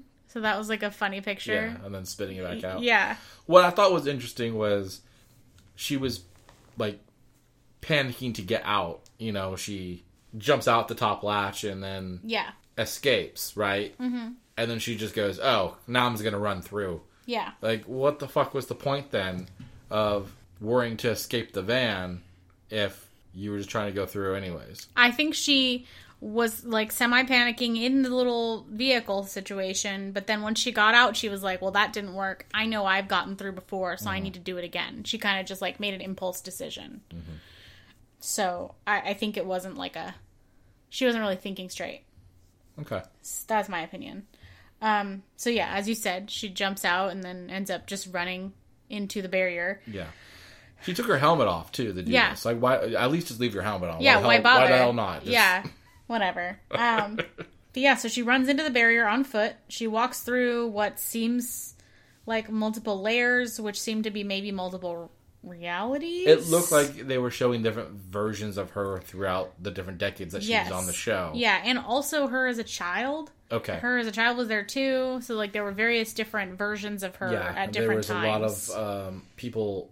There was a whole Jedi yes moment there Yeah. where a bunch of people were saying shit. Yeah. Uh, it felt like it was all from Captain Marvel. Yes. You know, it had it had Nick Fury, it had her mother, Mm-hmm. it had her at times as a child, it had Captain Marvel, Captain Marvel, even. yeah. um and then that's the moment where she like I guess pulled herself together in a sense. yeah, in the most literal sense. and yeah. You know, her her eyes lit up and then Yeah. she just did this weird like zoom through the Yeah. It was like a weird moment that was like very uh like for a split second I was like it was very like Zoolander ish expression that she had going on and I was She like, had blue steel. I yeah, she literally had blue steel. or was it Magnum? So I like started to giggle and then I was like, okay, I'm Yeah. gonna try not to ruin this scene, Yeah. but it was Um, I will say, I I hands down give her the award for best short distance superhero land ever. yeah, superhero landing where there was no takeoff. Yeah. She like walks out of the portal and then just superhero lands to the superhero ground. lands. Yeah, she like drops out of nothing. Like she wasn't even floating. it was so funny. Um. So yeah, her eyes are bright blue now, and she can see energy waves. It seems Yeah. something like that. Obviously, everybody's like, "Oh, it's photon, it's photon," Mm-hmm. right? Somebody brought up an interesting point. It feels like it, she's more spectrum than she is photon, which is another variation of the character she's been. Oh, okay. because of the way that she saw things that way and so i don't know it just just an idea maybe she isn't going to be photon maybe she is literally going to be spectrum Yeah, that's possible. uh, we'll see whatever they I mean, they're going to give her a name at some point right yeah, we'll, we'll bummer of a name though. name hmm? Spectrum's a bummer of a name though. Yeah, it's a terrible internet company. yeah she's to be using gonna her- lose she's gonna connection her all the time. powers and then lose connection randomly around midnight i think it is Yeah. every fucking night and then and then regain it but it'll be too late because Her superpower is making people get disconnected from video games. Yeah, she'll. It'll be too late. She'll have already been kicked from the Warzone match, and Yeah. You know she was in the top three. But who fuck cares, right? Who cares? Yeah. Who fucking cares? It's just Yeah. a game. You only wasted the last half an hour getting there, but whatever. Yeah, yeah, no big deal.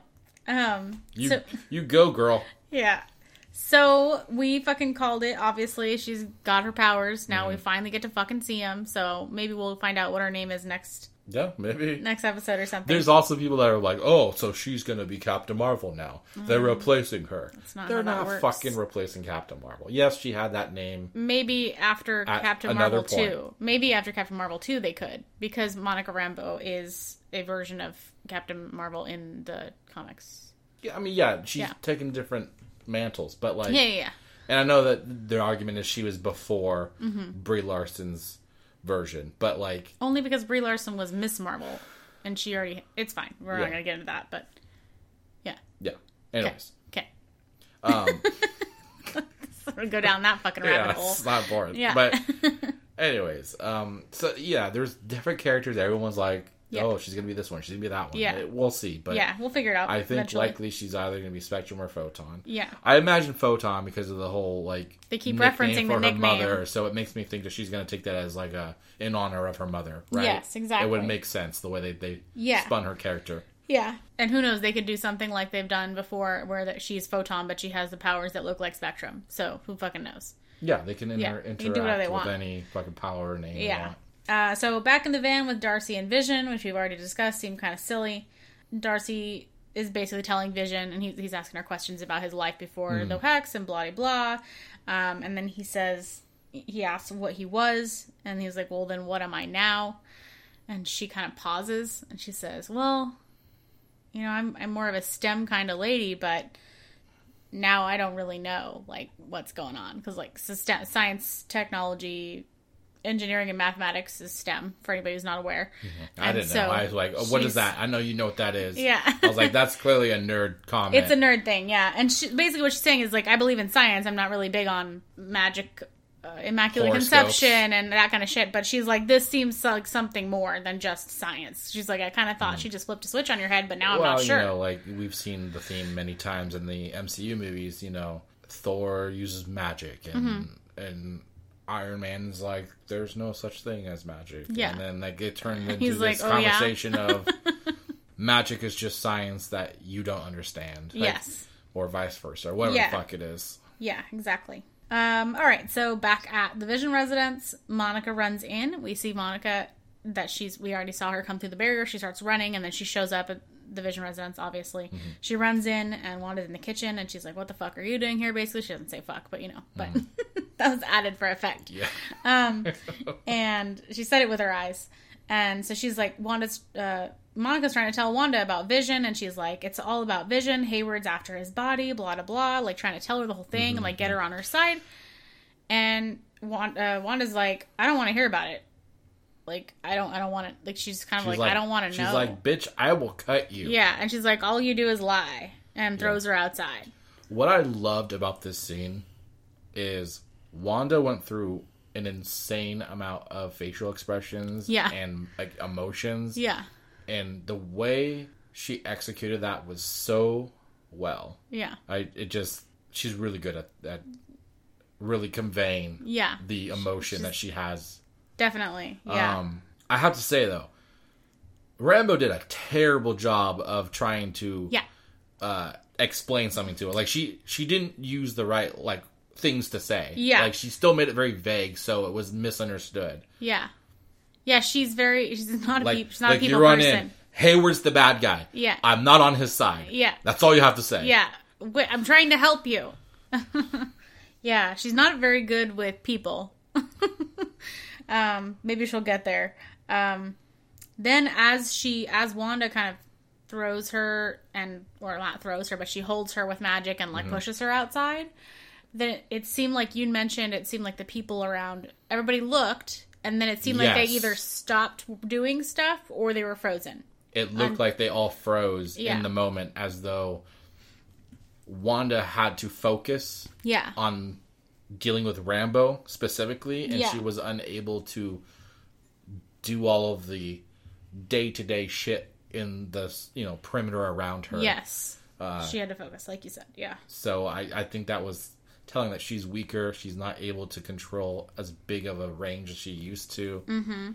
it gets a little interesting here because uh, then Monica's response to her thing about all you do is lie is the only lies I've told are the ones that you put in my mouth, which was like a good call. That's true. And then Wanda gets all threatening and she's got like red mm-hmm. energy hands like she does. And Monica's like, no, go ahead and do it. I like she's trying to call her bluff. She's like, I'm not trying to. She's trying to get across to her that she's not against her and mm-hmm. she's trying to help, but she's not doing it very well. And then she says, Don't let him make you the villain. And Wanda says, Maybe I already am, Yeah. which was pretty sad. Oh snap! Yeah. Or is that too soon? Too soon. for an Can't snap use snaps. for Wanda? Yeah. yeah. So it seems like there's a possibility that Monica could get through to her, but then fucking Agnes has to Mm-hmm. be nosy goddamn neighbor peeking out her window and sees it happening and she's like, Nope, we gotta fucking intercede here and Yeah. goes on.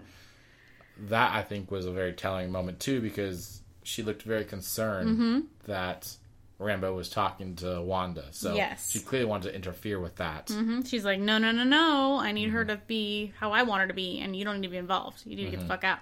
Yeah. So that was a bummer. Then we go back to Vision and Darcy in the van. Obviously, we've seen that there's like workmen. They come to the red light, and they have, and then and then after the fucking people go away from working on the red light, there's like lines and lines of school children that come, and they're in the middle Even of smaller than they were in the, yeah, the previous episode. Yeah, they're in the middle of nowhere. There's nothing around them. It's just like empty fields, right? And So it makes absolutely no sense. And Yeah. then you finally see Vision kind of like, oh, and then he just like floats up and like flies. Like you could have. like, oh yeah. Oh yeah, I don't have to be in this fucking van. Yeah. So that was kind of silly that it took them so long, which is obviously this is a plot device, so that's why it was like that. But they, they, you know, used the fourth wall with him being like, "What? What am I doing why here am I talking even to here you? talking I need to to you?" get to my wife." yeah, So again, very telling that somebody's trying to keep him away. Yeah. From getting home. Mm-hmm. And obviously, if Wanda can't even function in her own perimeter, there's Yeah. no way she's the one doing it. right. That Which far is off. uh, kind of a bummer that he didn't think to just bring Darcy with him instead of like leaving her in the van. Well, she would have theoretically had to get out of the van, and then he would have had to grab her, Yeah, but that, right? that because that he taken- can't. He couldn't hold her hand and then go through the ceiling. Fair enough, but that could have easily been done. It's still faster for her to get out of the car I don't know. And him I to think pick it her might up. have been the quicker route to just wait to for just wait for all the children. Maybe after Vision leaves the van, she'll stop getting interruptions. But then, Hell, like you he pointed could have out, just lifted the van up and carried true, yeah, just lifted it over. Um, but then how does she even know? Does she know where to go? Because she's like, Yeah. I'll see you at your house, I guess. I, I guess we just have to assume that since she was monitoring the whole situation, she knows the address, she knows Maybe. where it is. They they have the Okay. whole shit mapped out in their head, That's fair. That's also possible. researching and all that stuff. Yeah. So that was weird, but um, then we go back to uh, Agatha's house, which is where Agatha has walked Wanda over to her house, and Wanda's sitting on the couch. She looks forward and she sees these two half-eaten peanut butter and jelly sandwiches. Yeah. There's like kids shows on TV, which seemed to be, like you pointed out, much too young for the age of the kids that were there. Yeah, so that was a little confusing because they were a lot older than what Mm-hmm. the programming was meant for. Yeah. So I don't know if that was just like a fluke thingy, if there was something Yeah. intentional to that. Or some kind of reference to the fact that they're actually only like three days old, technically. okay, yeah. I mean, they sure don't talk like they're three days No, old. No, no, I just yeah. So then she like starts to get kind of concerned for some reason. Well, we start seeing, you know, even the food alone. You know, there was the sandwiches that were half eaten and stuff. Yeah. You know, the crust left, and Yeah. that alone is kind of symbolic of like decay, right? Yeah, that's true. And then you slowly see other things that seem like they're kind of getting darker themed in the environment. Mm-hmm. yeah. Uh, you, we look at the rabbit, you know, just because, ugh, rabbits. oh yeah. Uh, and then, you know, they're always like shitting, they're always eating, they're always pooping. Like, they're just. You're describing our dogs. I didn't know you had such a passion, such a passionate hatred for rabbits. I don't hate rabbits. I Oh, just, okay. you know, They're not your thing. get away from me. Okay. You know? Good to know. Uh, And then she sees the a locust, right? a locust or a cicada. I don't know the difference, Whatever. but yeah, A- something like that. An insect. Some kind of biblical not- insect. Is not deemed something you want to see. Yes, yeah, and it's like just chilling on the curtains. Yeah, just Yeah, one single just one. one. Yeah. Uh, so this brings up the question, you know, her start. She's obviously starting to like piece things together, getting a little concerned. Like, Yeah. where are the kids? Yeah, she's like, "Where are the twins?" And Agatha's like, "Oh, they're probably just playing in the basement." Like that's not a creepy thing to say, for one. um, so then Wanda gets up, she starts looking for them. She goes to the basement, and then we immediately see like creepy tree or root covered doorway and hallways.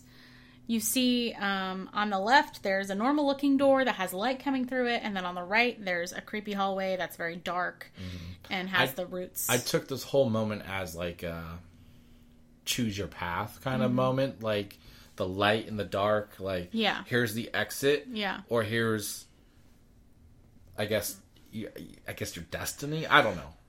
To you know your path to wherever. Yeah, Yeah. which obviously is not the right path.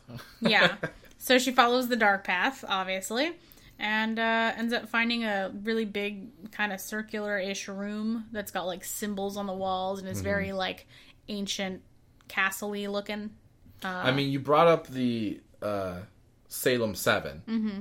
When I saw this room, I was like, to me, I was like instantly like, oh, is this some kind of like meetup room for like maybe like the Salem. Mm-hmm. Seven or some kind of like group of witches? Obviously, the Salem Seven seem to be more good guys in the comics from what I've established, Okay. but like I haven't really read them myself. Okay. But just doing some research, it seems like they're considered superheroes. Oh, okay. So maybe there's this kind of like gray area where they're good and bad at times. I don't really know. Okay.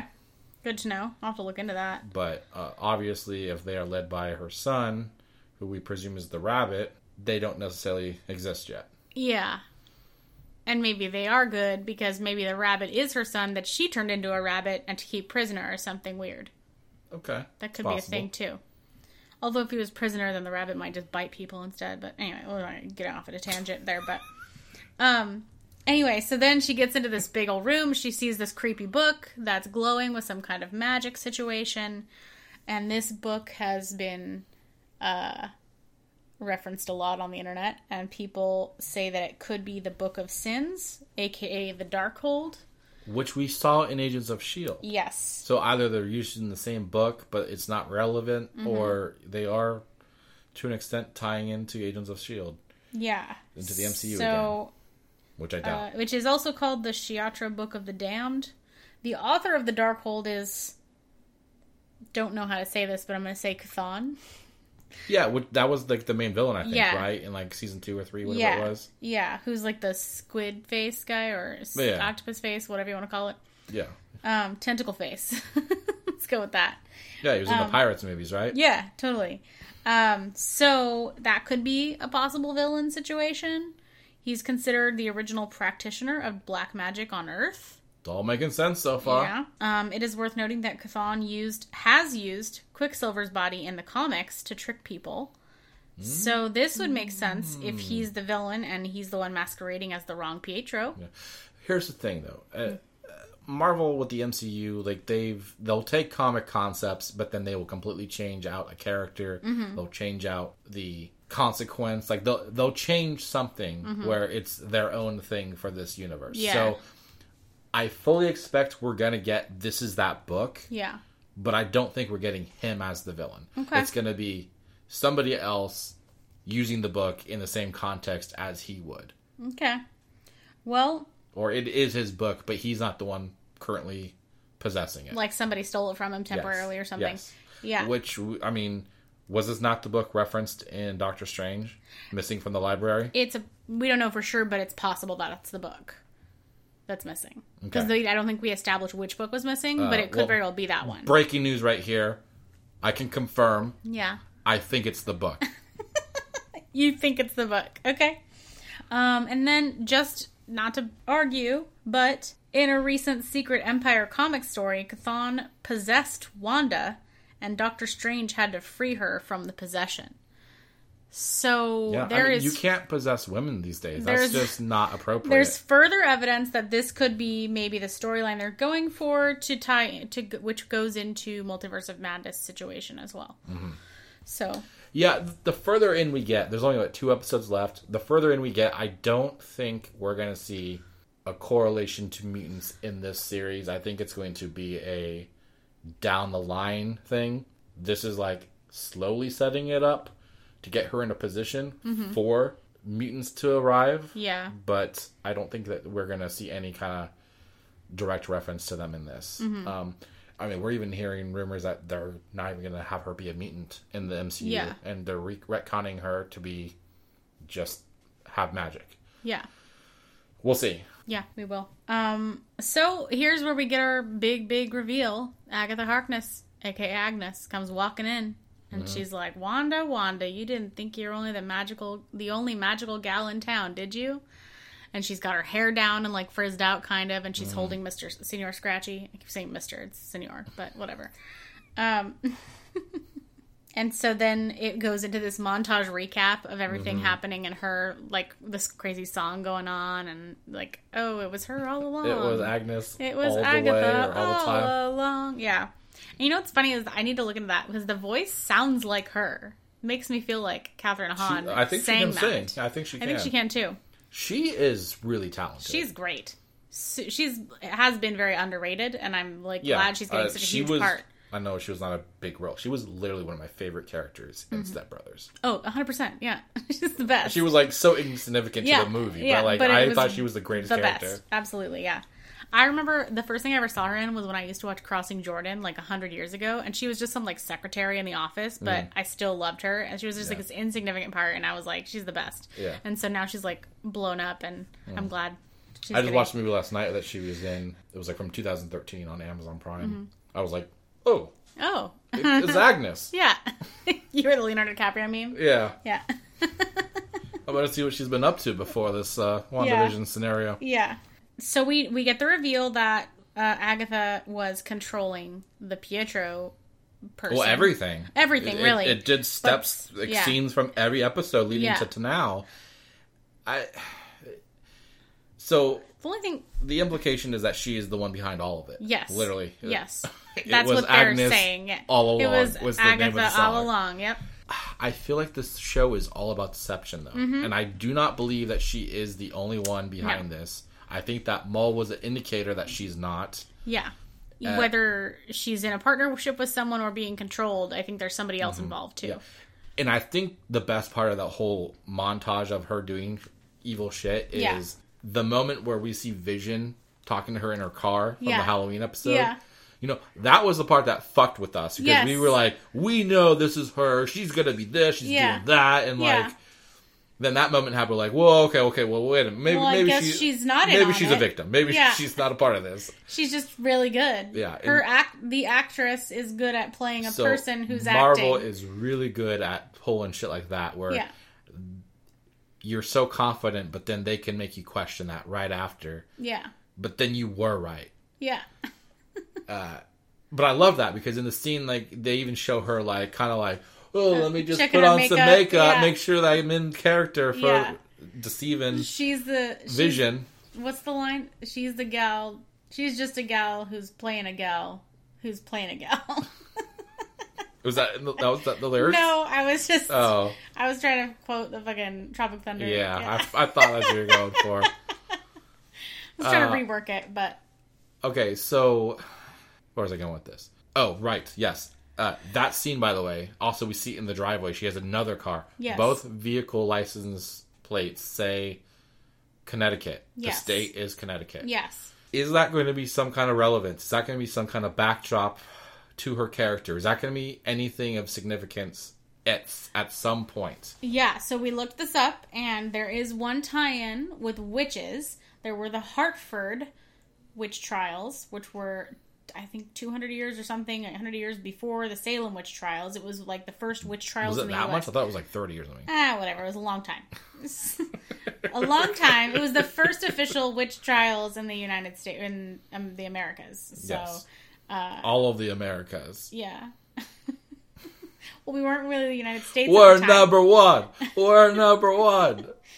In witch trials. whatever. Um, so that's a possibility. It's maybe Mm-hmm. reaching, but it is an interesting concept. And wasn't like the that like the first it was like the first witch, right? Was accused whatever Yes, at that trial. Yes. So, in the U.S. anyway. yes. So perhaps they're spinning some kind of historical backdrop for her being like maybe she is that first accused witch and she was. Yeah.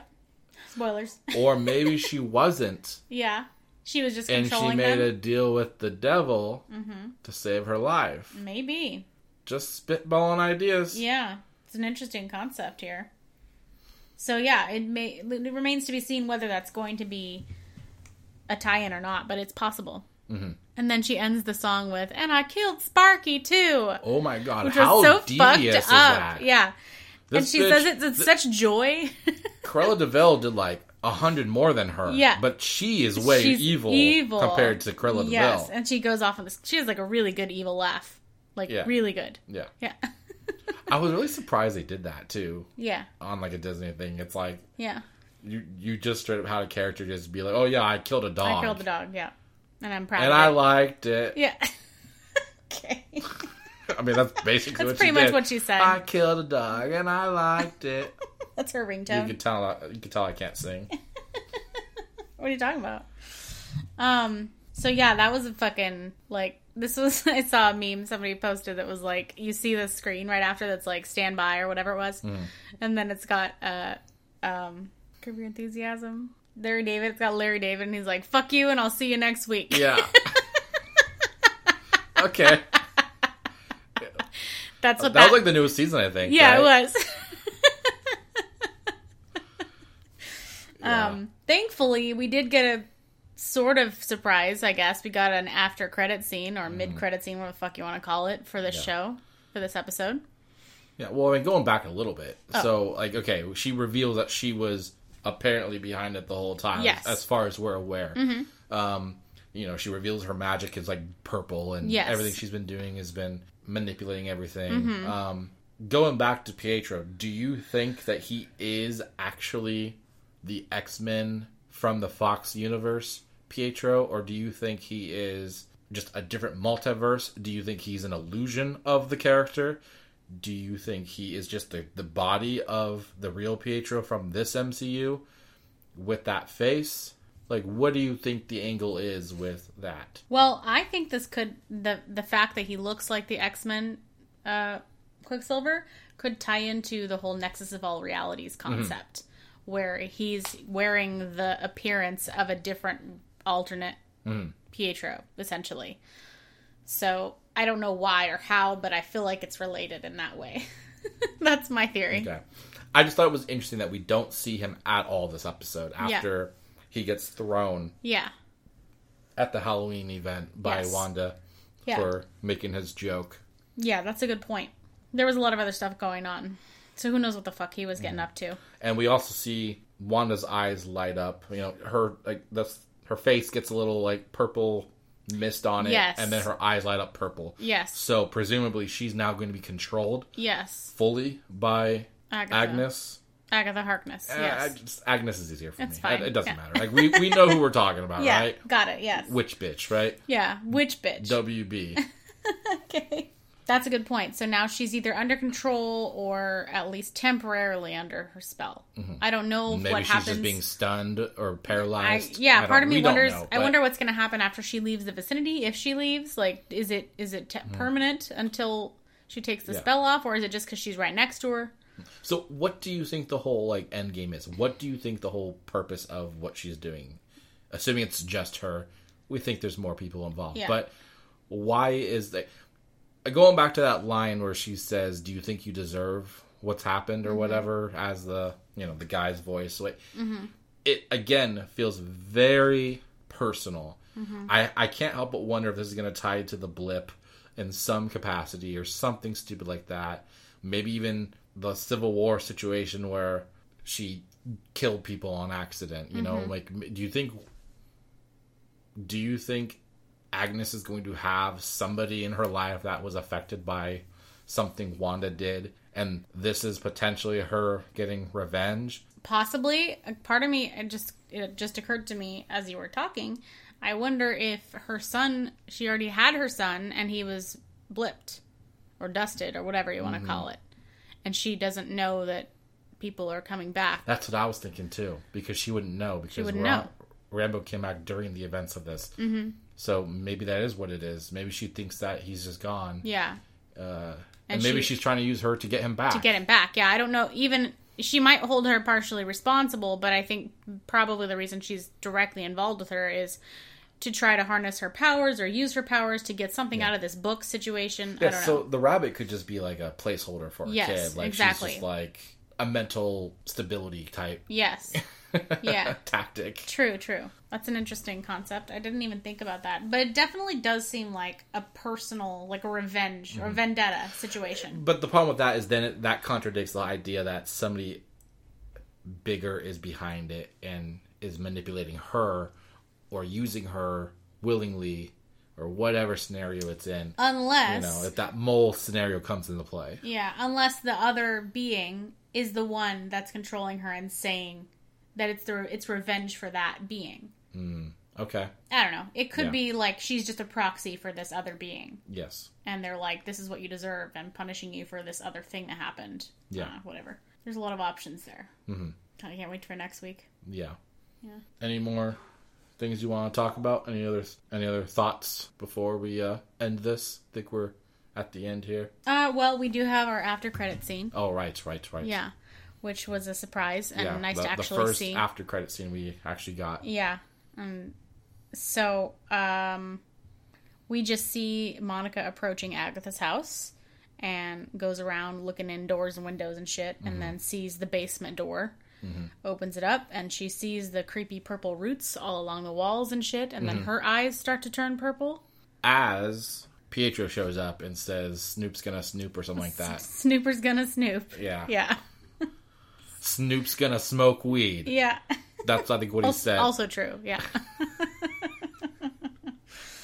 Okay, so two things there. One, is Pietro under control in this moment, or is he free will right there? I couldn't tell if he had any purple aura around him or anything. Uh, but as you referenced, Rambeau had purple in her eyes. Now that could either be because she's she's been having these different color spectrum situation going on throughout the show, Okay. and it could be convenient. Maybe it's just a reaction to seeing purple. I don't know Maybe. Yeah. or it's all those vines that had the purple glowing power magic on them shit. Yeah. uh, could be affecting her maybe she's now going to be under control I hope not. Do you think maybe Agnes was using Wanda as a vessel to, like, you know, because Wanda supposedly can control everybody around her in Mm. a perimeter. Maybe she's controlling her, so now she control The people the around people her. around her. Yeah. Although, if She- she's not got her powers, theoretically, she's not going to be affected by Yeah. any of that stuff now. Yeah. Right? Yeah. Because she's been very independent in this whole spot so far. Mm-hmm. Yeah, I can't figure out like what the implications of her having purple in her eyes is are Mm-hmm. implications are yet, but um, I don't know. I just I feel like the uh, after the uh, after credit scene left me more confused than it did. it well, asked more questions Yeah. than it answered any. So here's the thing with that. I.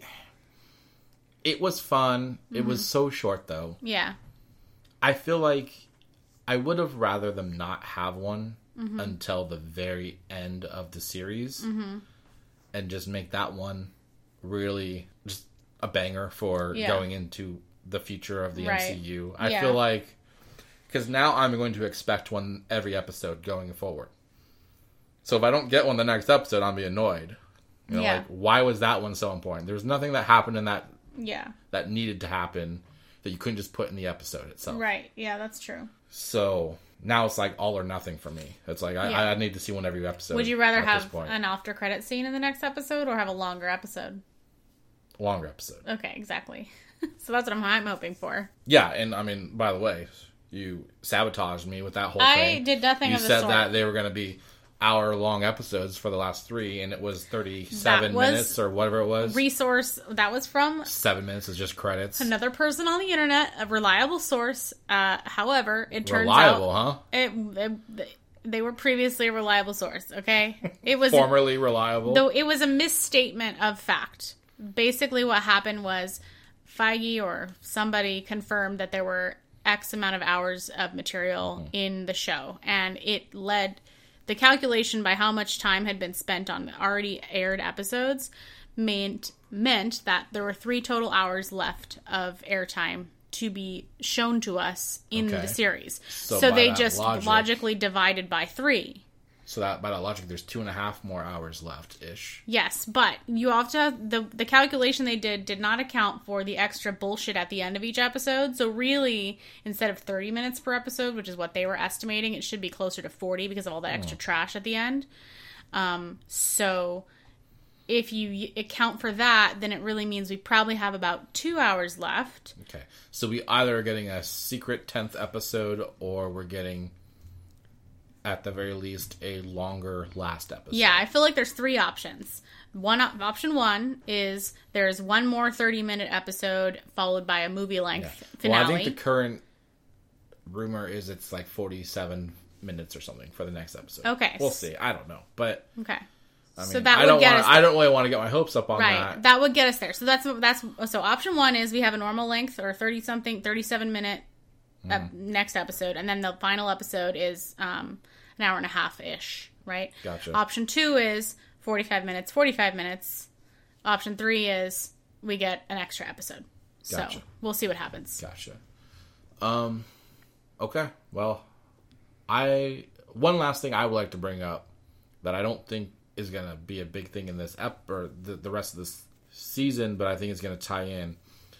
What if, you know, we talked about the astro engineer. Mm-hmm. What if he is not one of the Fantastic 4 Mm-hmm. What if he is um, the guy who was a part of Sword, I can't remember his name right now. In the comics, there's a guy who is taken and used as an experiment for AIM, who then becomes MODOK, Oh.